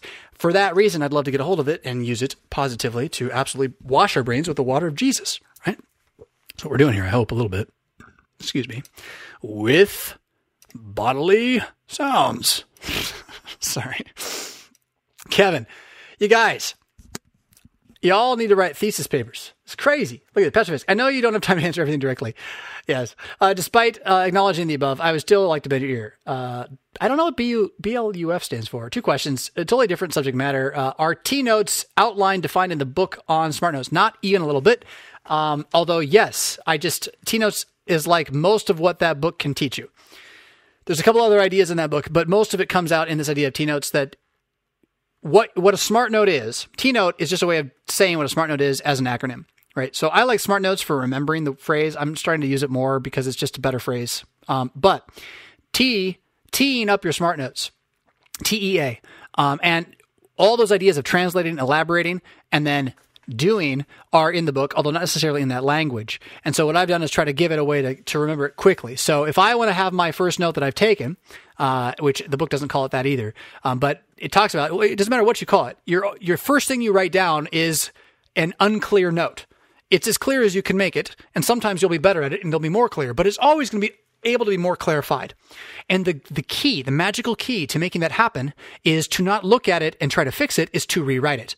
And you just start again and you will come up with something that's not only different, but better and better on a level of scale that's almost unimaginable from what was before, especially if you start to compound it over two or three edits of the idea. And again, while you're trying to go from that first note to the second note, translate, elaborate, activate helps you kind of remember, okay, well, if I'm having trouble knowing what to do with this note, have I translated it yet? That is, have I just rewritten it in different words? Because doing that will make it clear. And then as I rewrite it in different words, do I realize that it's not just one idea, but maybe three? Well, then I would want to elaborate, not just translate. So I don't just write down the one idea. I realize that there are three ideas and I pull them apart and I've elaborated. Now, one of those ideas that I elaborated on needs to be heard by somebody I care about. I can write it to them on a separate sheet of paper, I can say it to them in some way. That's activating it, right? Now I'm no longer translating or elaborating. I'm taking that word and making it an action, an actionable, I should say, uh, somewhere in my life. So the, the T idea is just a way of remembering that. And that when we say smart notes, that's what we mean. So smart notes are translate, you can say it fastly like this too. A smart note is translating your first note into something deeper with the intention of finding many, many good things, which are what you believe and think and want to know more about. Um, so uh, short answer to that one, right? Maybe. Long answer to that one. Uh, number two, uh, at what point does I do this for reasons become you must do this? Hmm. Depends on who your king is, right? Hmm. Did you see that one coming? Um, let's go with your background here. Uh, GTD Smart Notes I have watched your transition to Everbook and beyond with increasing curiosity and wonder. I picked up GTD from Allen in an effort to get some of the first article wisdom. Yeah, it's there for sure. Although making it all work, I think is a better first pick now. I don't recommend GTD anymore. I recommend making it all work. It's a second book. You get the essence of GTD in it, although much more uh, abbreviated which means it's clearer. Uh, and then you also get sort of the big picture thinking, which is really what it helps with, I think. Uh, on the ground, I am increasingly using less of Allen's approach as I get into smart noting. Um, although much of the principle is still there, but there's certain things and bits of his language that I find uh, stagnated me in believing I had more I had to do than I really did, and uh, losing some of his. Uh, ground level viewing of capture, even, um, and what capture is. I mean, it's not quite right, but in any case, making it all work, I think, helps you avoid some of some of the early pitfalls that aren't necessarily needful that GTD has. Although it can still be a, it's an excellent resource. I've reread it, I don't know, seven, eight, ten times. Um, so, uh, continuing on with yours, though, uh, Kevin, uh, in an effort to get some first article wisdom, yeah, uh, struggle with the implementation. Right. Well, because there's a couple of holes in getting things done. Um, and one of the holes is what he calls horizons of focus. Uh, another hole is waiting for. Uh, they're very, very hard to apply. Um, uh, da, da, da, I want to come back to the stuff we're going on and not really just dwell on GTD too much. So, as a trade worker, electrician's apprentice, I'm still working on how to manage cap- the capture phase of my day to day. I'm often able to spend a lot of time listening to podcasts during my workday, two hours or so, and even when I don't want to catch the thoughts that happen, um, uh, maybe it's the GTD that I'm still processing through, and I'm waiting for my copy of Smart Notes to arrive. If the teed up Smart Note concept in the book is in the book, I'll wait till it gets here. So, the book I, am sorry I recommended it. Um, not because I shouldn't. It's really good. I don't know what's going to answer what you're you're looking for, but so go into it realizing that the book has more in it than the author realizes. And God bless you if you ever watched this song. But you actually had three genius insights there, and Smart Note is just one of them. Um, and uh, so, wrestling with how someone else has discovered Smart Notes, namely by reading Ahrens' book, will help you discover Smart Notes. And the beauty of Smart Notes is if you just believe what I said a few moments ago, you don't need anyone to tell you about how to do it. It'll do itself. You'll just get smarter and you'll figure out the way it works for you because it's it's a reflection of the way God created you in His image to be a human, uh, to be a author, to be a speaker, to be a writer and a doer. That is what all humans are. The gift of gift of language itself, uh, by which we engage each other and know each other, and can't not know each other apart from this. Right? Uh, we can't know each other apart from this. Um, and so, uh, once you begin translating your thoughts into clearer thoughts, uh, you really have achieved most of what the smart note is going to give you because you're going to see in your own clearer thoughts, like, oh my goodness, I didn't realize I could do it that way. And then you're going to like do it. And it won't necessarily be the way I should do it. Because the thing about it is the way you manage it is going to have your own flair to it. So, for example, the smart notes initially were kept by this guy named um, Luhmann. Uh, in what he called his his slip box, which is just a box. Um, and I actually have a, cigar box I'm using for for some of my stuff too. But I've got about four or five of them. He he also moved on though at one point until uh, into using um, a card catalog drawers, which maybe not everybody even needs to get to that point. So is the card catalog drawer a principle or is it a tactic? What I'm trying to dig through in anything I'm going to produce for you and, and give to you or sell to you uh, is is the principle more than the tactic, the strategy, not the tactic, because the tactics are going to apply differently. For me, I've done deck building has been one of my primary ways of looking at this, to look at this as card decks. But for many people, I don't think that's a way that's going to help them. And yet, other people are going to find what they've done with Everbook is going to just transition into Smart Notes very, very natively. And so uh, that, that's kind of the key thing to keep in mind behind all of this. Um, I want to come back to your thing about GTD though, eh, but I don't want to spend too much time on it. I want to move on. Okay, uh, that's enough. I'm repeating myself.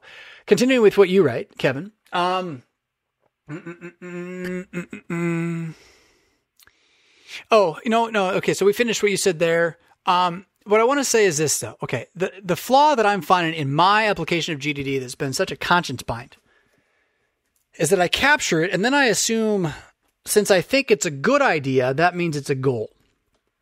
And I don't distinguish between good ideas and goals. I treat them as the same. I'm going to try to not do that anymore. I really want to distinguish between what I've decided is a goal, like I'm going to, gosh darn it, that's getting done and what I've, i think is a good idea. And I'm distinguishing that with the word actionable. So, I mean, I have a stack of papers now that's going to keep growing. It's going to grow for a long time. Um, that is things that are actionable uh, that may or may not need to be done right now. Could be done, don't have to be done, but could be done right now. And I'm going to keep that separate from things that I would like to do, things that I dream about doing, things that I'm thinking about doing, things I want to ponder doing. I want to keep the things I can actually do separate so that when I know I got to do some work. I know it's going to be in my actionable pile. It will always be there. Each one is its own thing. I, I don't want to make too many lists because lists make me tired. But flipping through a deck of my own book about what I could do now that is all actionable, um, that's a little bit easier. I can, I can flip through and say, oh, I can do that one right now. That's easy, right? And you just kind of go through and you find ones you got to do. And you're, well, how would I, how would I lose? I'm going to lose myself. No, no, no. You will if you cannot distinguish an actionable but from a, a dream. If you cannot distinguish an actual goal that you have planned on and are working on from a something you're calling a goal, which is a dream you have about something, but you don't really have the structure or even the first action available to take to make it happen. I want to build a complete addition on my house with my own bare hands. I sat out there yesterday afternoon. I looked at where I want to do it, thought about how I want to do it. I can't do it. it's not in my actionable actionable piles. This is nowhere near my actionable pile, right? Uh, instead, it's going to sit tucked into my uh, a separate pile uh, that is dealing with the future of this. Um, well, of me, you know, uh, things I would like to have maybe show up in my life at some point. You might call it a dream casting uh, kind of thing or a visioneering kind of thing. You know, does that mean it's going to happen? No, but I treat that as a very different piece of information.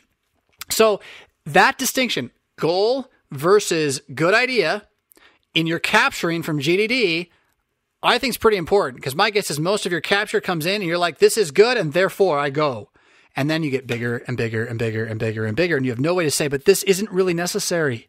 This isn't really necessary. What's actually necessary? What's actually actionable? So you got to prune Rather than try to collect it all, you got to prune it all. And then don't worry about what you pruned as long as you understand you're pruning it into places you like going. And that's the big trick. And that's maybe another topic. But you tend to like going to things you like. so if you want to find something likable, you should put it where you would like it. Oh, I don't know if that helps much, but um, since I bought my really cool Bible, I told you I was going to buy this Bible. Did you look at this? That's my confirmation version Greek. Um, Mad Mondays last week we talked about this a bit. Uh, this is my this is my Everbook.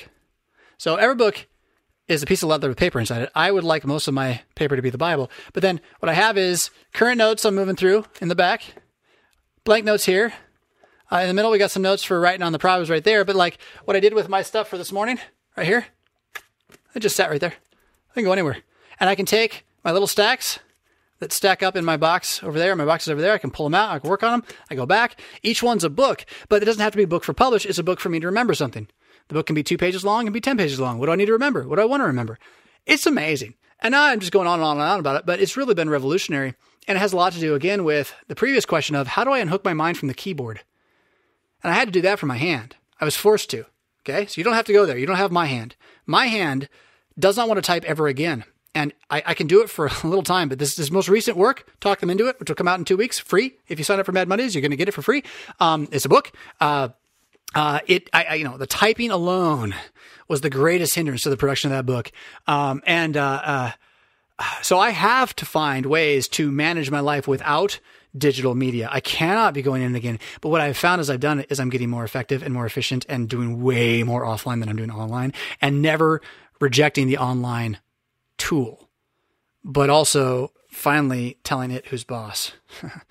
um, so, so yeah, lots more in all of that. Um, hopefully I've answered a little bit here. Getting things done does have some holes in it. And one of them is being able to say, this is not my future. It's still a good idea, but I don't have to worry about it. Um, and maybe I don't even mind losing it. Now on the history of power, your other question, uh, which I kind of mentioned the answer to briefly up above. Um, uh, at one point, you say, relating to something that you were discussing, this thought crossed my mind. At what point does here is how I do X become I do X, so everyone else should do, do X too, uh, without my intent? Like you, you accidentally begin moralizing on other people, right? Don't push your morality on me, which is in fact pushing morality on me. so often I feel, he says, compelled to follow uh, any suggestion I make, whether uh, standing on the authority of Scripture, good tradition, or my own measurable experience with the words, but you have to, uh, you don't have to do it that way. I'm tired of wallowing in the muck of wishy-washiness. Then I wrote that book I was just talking about, talked them into it. You want to get a copy of that, Kevin. It's going to be free. Sign up for Mad Mondays if you haven't already. I think you did. You said you did. It's going to be free as a PDF to everybody. You can buy your paperback copy and help me, you know, pay me that way.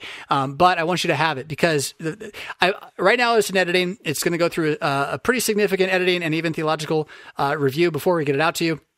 Um, uh, although uh, at a, at a clip speed, I hope. Um, and I haven't heard a lot back from it. Um, but the one thing I've heard back from my, my initial reader, um, we're going to go through again several, but my initial reader said, I'm not going to be able to say it quite the way it was said, but it was like, I was convicted to stop being afraid and be willing to talk about what I believe. And she didn't say it as a way it was like, I feel bad and I have to. It was more like, why don't I just? And you're on it right here. Yeah, you're on it. Um, so the book is written for you.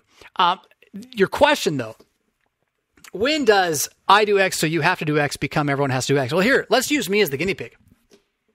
This will work. This is good because I've had this conversation like uh, a couple other places as well, and and it's fairly important. Like, okay, so I, as a principle for my life, generally only eat ruminant animal product. Right. So I mean, I'll have a little pork. That's fine. Um, I don't like it. it. Doesn't fill me up. Chicken is a waste of time. It's not even food. Uh, I, I say that because when I eat it, I'm not full. I'm still hungry. And so what I do is I eat ruminant. That is an animal that eats the cud, uh, an animal that eats the grass and then eats it again with multiple stomachs and then makes it into this thing we call red meat usually, which is just chock full of nutrients. So I have experienced tremendous health revolutions in my life since I started eating this stuff. It seems to be, in fact, what humans are made to eat based on the way my body's responding to it. I'm one person. When does me saying, it seems to be what we were made to eat, become, you have to do it, right? That's the question. And it's a really good question because the, what we know about Christians is that we're not supposed to say you have to do it about anything God has not said you have to do.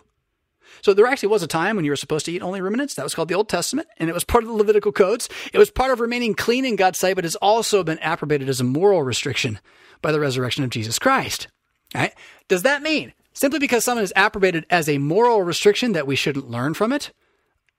Well, no, it doesn't mean that. So, so uh, you know, if the Bible says don't murder and yet you're saved from murdering by Jesus Christ, you get to murder now? No, of course not. But when we talk about the Levitical codes, we're usually a little more careful because there are civil laws there. Things like what you make your clothing out of. Can you mix the mix the fabrics together? Uh, how long can the hair on your head be? And it's pretty clear from Paul, Galatians, Hebrews as well, uh, if, if, that's Paul or otherwise, uh, pretty clear that these restrictions no longer apply. So I, as a Christian, have no ability to tell you that you have to eat a ruminant animal in order to be good. It's not a moral thing. However, that doesn't mean that if we all look at the science and we discover that there is, in fact, some food that is healthy and really, really good for you, and some food that is not as healthy as we think, or otherwise, right? Just not healthy at all. Some of it is not healthy at all. Um, that that isn't still true. You know, it doesn't mean you have to do something. Well, you're not justified by your works, but you know, if you if you want to pursue the good, won't you always pursue the good? Why would you reject the truth when it's in front of you? Usually for fear, emotional shame, things like that. So the, the thing is then the Christian struggle is always to recognize just the difference between what we would call adiaphora, those things about which God has not actually said something specifically like you must, and those things which are not adiaphora, those things which God has said, well, you must. And when it comes to, what was the one you were asking about? Oh, X. You're just doing X in general. Generally, as a Christian, it never becomes therefore you must. Ever, unless it was what God said. And then it's always therefore you must. Like there isn't really a middle between it. It's always this is an idea and it seems to be good. Seems to be working. I don't know how you cannot do that. I mean, look, we could go a different direction here. Are you a Christian? You're going to vote for Kamala Harris? I mean, Joe Biden? Have you looked at Kamala's record on abortion ever? You should. Can a Christian vote for Kamala and still be a Christian? That's going to be answered by your conscience in the booth between you and God. And even though I can say, if you have the full knowledge of her voting record on abortion and you put her in charge of putting justices on the bench, I have real concerns about your faith, honestly. But that doesn't mean I'm right. And it doesn't mean you're wrong in the terms of you're evil or that I should hate you or that we can't have a conversation about the disagreement. In fact, I think civilization means I can tolerate you and you can tolerate me, right? So, in that regard, it should never become I do X, so everyone else should do X, as in I make you do X. But on the other side, if you're embarrassed to cheer for your sports team and tell other people they should cheer for your sports team, then why are they your sports team? I mean, this is the thing about Lutheran Christianity. Like, like all our guys know more about their sports team than they know about their faith. Well, they, they obviously don't think that much of their faith, then, do they? I'm not going to say it's their fault. Their pastors often don't either. Huh? We live in a lukewarm age.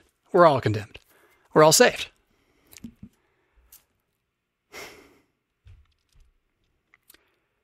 C.S. Lewis talked about this too, and I, I want to make sure I hit this before before I leave. He said there's this particular insolent nature in sinful man that he cannot amend anything he has done that has been harmful to him without insisting that everyone else also believe it is harmful to them, in spite of whatever the truth may be. You see this especially in Teetotalism, right? Teetotalism? Yeah. Um, Teetotalism. Uh, believing that alcohol is evil by nature and must re- be removed and you can't have any alcohol as a Christian ever, ever. No NyQuil, right? Um, uh, Teetotalism. Uh, uh, the temperance movement, which got abolition of alcohol done, all that kind of stuff. Um, that is people saying this was harmful to me, therefore it's harmful to everybody, therefore do it because it's right. And they're doing that without the prescription that God has given to actually say these things, right? Um, so that is the line that you're worried about and the line we have to worry about or that we don't want to cross. But as much as I can talk about it now, and Lewis talked about it, and you've asked about it, I can't give you an answer at what point because it's going to depend on well, what does the Bible say, right? At the moment that you're saying you have to do X, even though the Bible doesn't say it, well, we need to have a conversation about where you think the Bible says it, right? Uh, and, and, and then get back into that. The burden of proof is on the person who asserts. And then the answer as a Christian is, oh, please show me where. Huh? You don't have to be mean about it. You don't, you don't have to be angry. Oh, okay. Please show me where I now have to, you know, um, support uh, a godless cause because it's my president, right? Or whatever, whatever, right? The point is to challenge all your thoughts by scripture, to continually push yourself into an understanding of grace for the other as being the way that they would convert to your position anyway. So if you're going to convert somebody something that's radical like Christianity, like it's going to happen not because you say you have to do it or else. It's going to happen because you have enough grace and belief in it that it just is what you do and they're like that looks pretty cool. I think I want to do that too. They will know we are Christians by our love, by our love, right? Uh, not because we're sanctimoniously singing about love, but because we actually care. Unlike the rest of the world. Oh my goodness, the day goes on. Jacob. Jacob says this. I got to zoom in. My eyeballs are too old. I have a question. Oh, by the way, have you ever heard of like a, a eyeball? Ma- I just moved that whole thing. Have you heard of the eyeball ma- migraine? Eyeball eye migraines? Apparently, I get them all the time. They're weird. Um, I have a question that's not typically asked on your show. Oh, cool. Uh, but I thought I'd give a shot at asking and see if you take it up to respond. I'll take it straight to the point. So I apologize. Says Jacob. Uh, uh, I'm on a church council, local LCMS. We currently are in our budgeting process for 2021. I mentioned to the treasurer we should plan for saving up for replacing our church boilers that are archaic and could go out in the next five years, totaling uh, $200,000 for replacing both. That's a lot of money. Uh, keep in mind, these boilers are from the 80s. Wow, it's not even that old. And we've been waiting them to go out for the past five to eight years. Um, the boiler at the church that we sold recently was from like the 30s or 20s. um, uh, the treasurer at my local parish responded with, "We've never planned at our congregation." That's an interesting statement. Um, uh, Christ never commanded the church to plan, and God will provide. Hmm. That's interesting. Where did you find that in the Bible that Christ told us not to plan? Because I, it, I'm not sure you can say he told us not to plan unless he told us not to plan. Just because he didn't tell us to plan didn't mean he told us not to plan.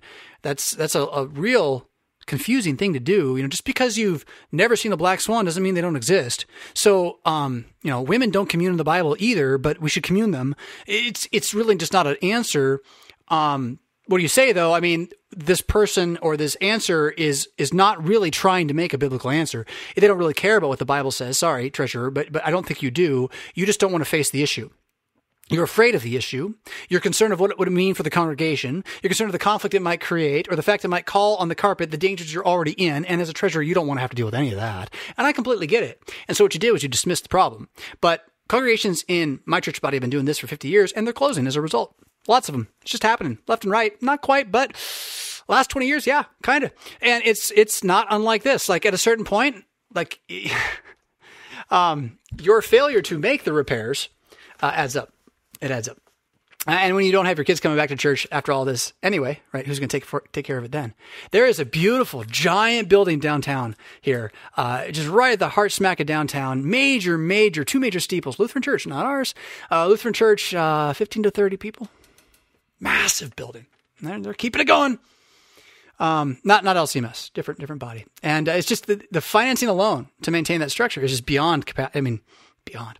Um, so uh, it, but the idea that we never plan or that Jesus says uh, not to plan, I think that's kind of laughable. Um, you know, what was it? Uh, this time I tell you, take a money pouch, you know, uh, buy a sword. Uh, there's all sorts of stuff. Disciple the nations is pretty much a plan. like there's so much planning in the Bible. It's like saying the fourth commandment doesn't exist. It's just really a strange argument. But again, they're not making when when individuals are in fear they don't make solid biblical arguments. They make emotional arguments and they grasp at a biblical idea, right? And I complete anybody who's a treasurer, you should understand they carry the most fear in that congregation of anybody outside probably the pastor. It's because they know the numbers. And even when they're good, oh man, that ship can go down fast. So it's it's a real issue, right? But that's why I would disagree with his statement that we shouldn't plan. I, I, I just don't know how you don't plan. I think that's very weird. Um, I mean, I'm going to come back to God will provide too, because there's something very faithless about saying God will provide when God has not promised to provide what you are claiming he will provide. Do not say the temple of the Lord, the temple of the Lord, the temple of the Lord is a deceitful promises you trust in. Uh, you can't use God against God. Uh, so, um, you say you didn't grow up Lutheran, and to be honest, it's thoughts like these that make me question why I'm Lutheran. Yeah, well, it's not a Lutheran thought. Uh, I tell you that it just it ain't. Um, uh, sadly, it's more for the confession than the people. Well, that, I've heard that before. Uh, I wish it were both, but now that's another topic. Well, you have to make it both in that congregation or find a congregation where it is. Uh, and there are out there, and sometimes that means you just gotta move. There is a sacrificial cost to real world discipleship. There's an economic cost to real world discipleship. Um, so how do I respond to that? Well, I, I, I have so far. I hope that's been sufficient. Uh, these individuals are in their mid to late 30s, blown away uh, that planning is an almost unchristian thing to do in your church. Um, but it seems like a Lutheran thing because at my other past churches, it was common to plan. Uh, and it's not because we are running the church like a business, but it's about being good stewards of what God has given us. And you look at Proverbs, most people don't, but you're right. Uh, I believe, and from reading Proverbs, we make our plans in prudence and wisdom. And commit your way to the Lord and, and complete your plans to the Lord, and He will He will bless them, however that goes. Uh, and it's like that pretty much the same plan. and then say thy will be done as you plan, right? Uh, and, and then God will put it into place with his will, but not because you're like ignoring and pretending he's going to make money fall out of the sky to keep your idols alive, which is usually what's happening. In these, I, am sorry. Did you be mad at me if you want? I'm just tired. It's happened so many times. It's so clear that we're what we're worshiping. And we're worshiping these facilities. There's no question about it.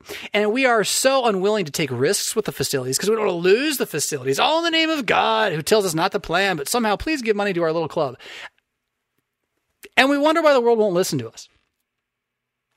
We don't even believe it ourselves. Uh, ultimately, uh, our trust is in the Lord. That's the truth, is what it should be, and His sovereignty, and not plan uh, the plan that we devised as His purpose. That His purpose will prevail. That's Proverbs nineteen twenty one. Look at this. Look at this. You read the Proverbs and you know what you're doing. You don't need me to tell you anything. You've got the right answer. You're just confused about the fact that you've run into hypocrisy in the church.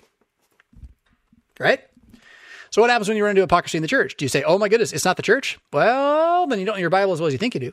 Yeah, because the fact is, there's going to be hypocrisy in the church. There always will be hypocrisy in the church. Somebody there is going to be a hypocrite. You, you probably at some point. And so when you find it, the answer is more discussion and conversation, which is then going to be me saying again, okay, the Bible says, you're telling me the Bible says we're not supposed to plan. I've been pondering this for a month now. We're at another meeting, right?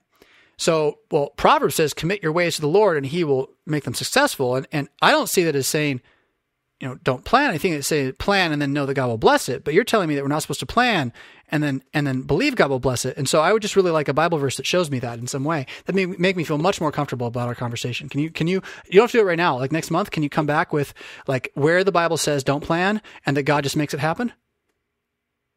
I would really appreciate you doing that. It'll help me learn. And the moment he says no, you know he's, he called his bluff. he called his bluff, you know? Uh, and then you just keep asking. You just keep asking.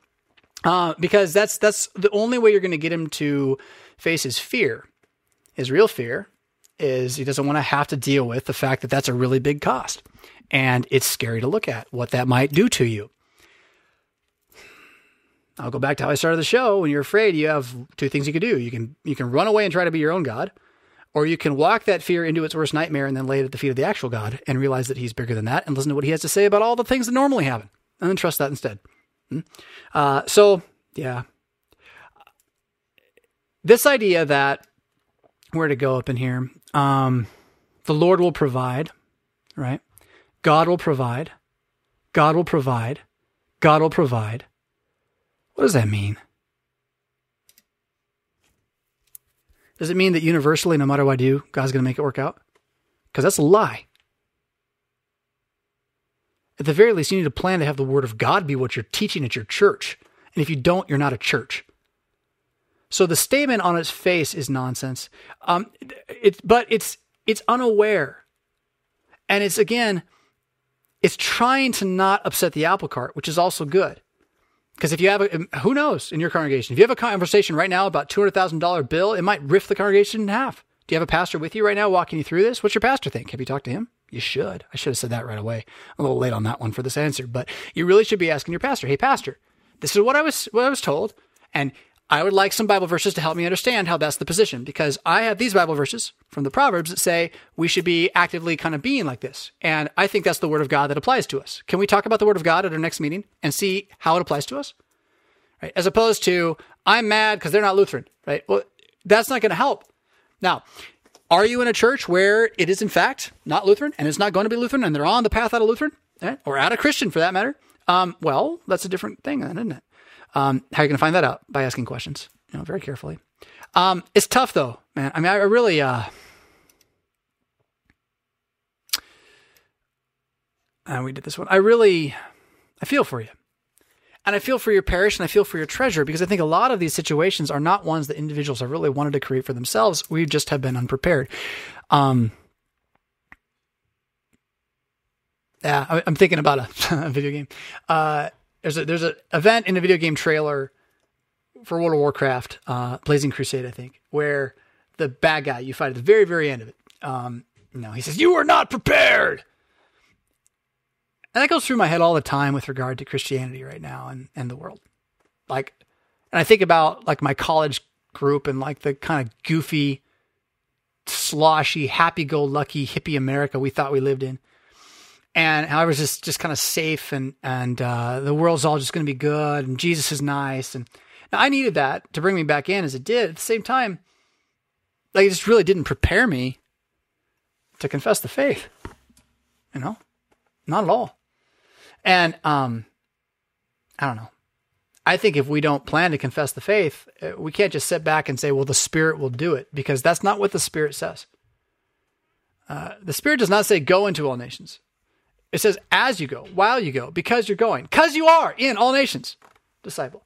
And, and that requires a plan. That's at least the Ten Commandments, the Creed, and the Lord's Prayer, and knowing that and remembering that as a group, a plan. Do you have an agenda? Oh, dear heavens. I'm sorry. I know I'm really upset. Wait, so you're telling me I don't want to say this because you can't be mean to this person. They might see this someday. Hello, I love you too. Then I want you to understand. So you're telling me Jesus said we can't plan. And here we are at this meeting where you're keeping track of numbers about money and saying there's a budget where the money's going to go. It's called a plan. And there's an agenda that says where the meeting's going to go. It's called a plan. And now you're telling me we're not supposed to plan because God says not to plan. Well, then that means no more treasurer job, no more council meetings, no more agendas. Those are all plans, right? So the, the lunacy of the argument just exposes itself almost immediately. But you're not going to convince them by calling them a lunatic.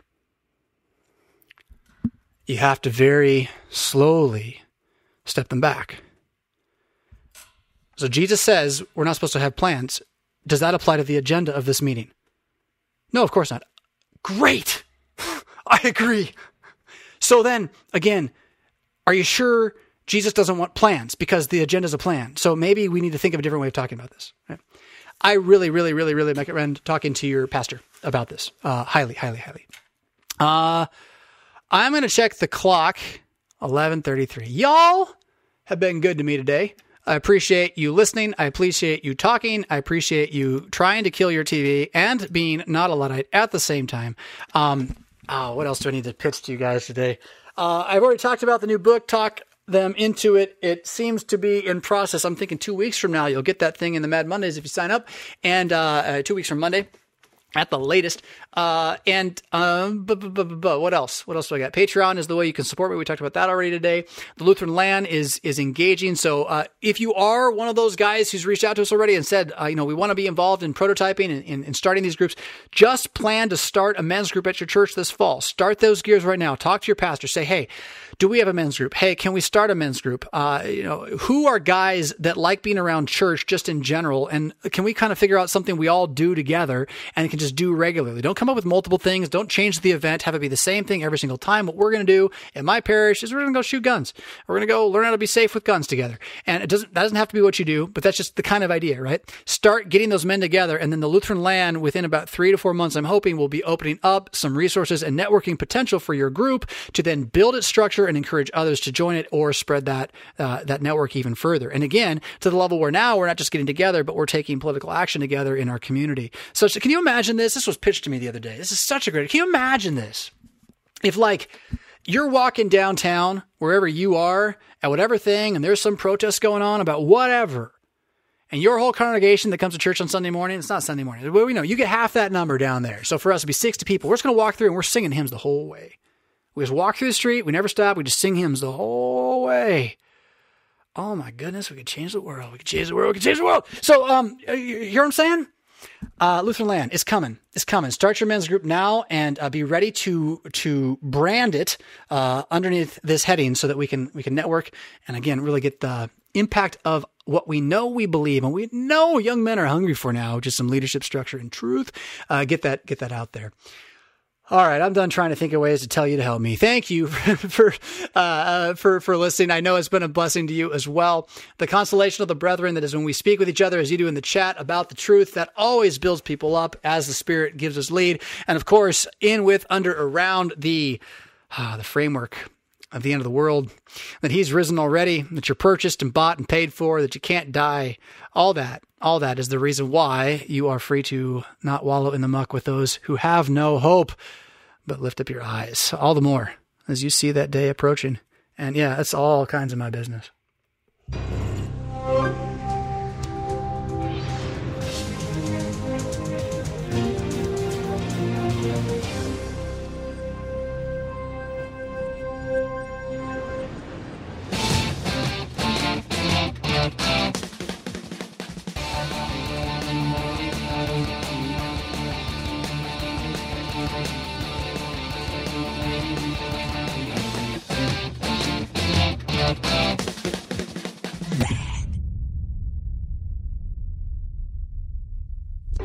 Was that worth a dollar? Click the Patreon link in the show notes to sign up. Pretty please?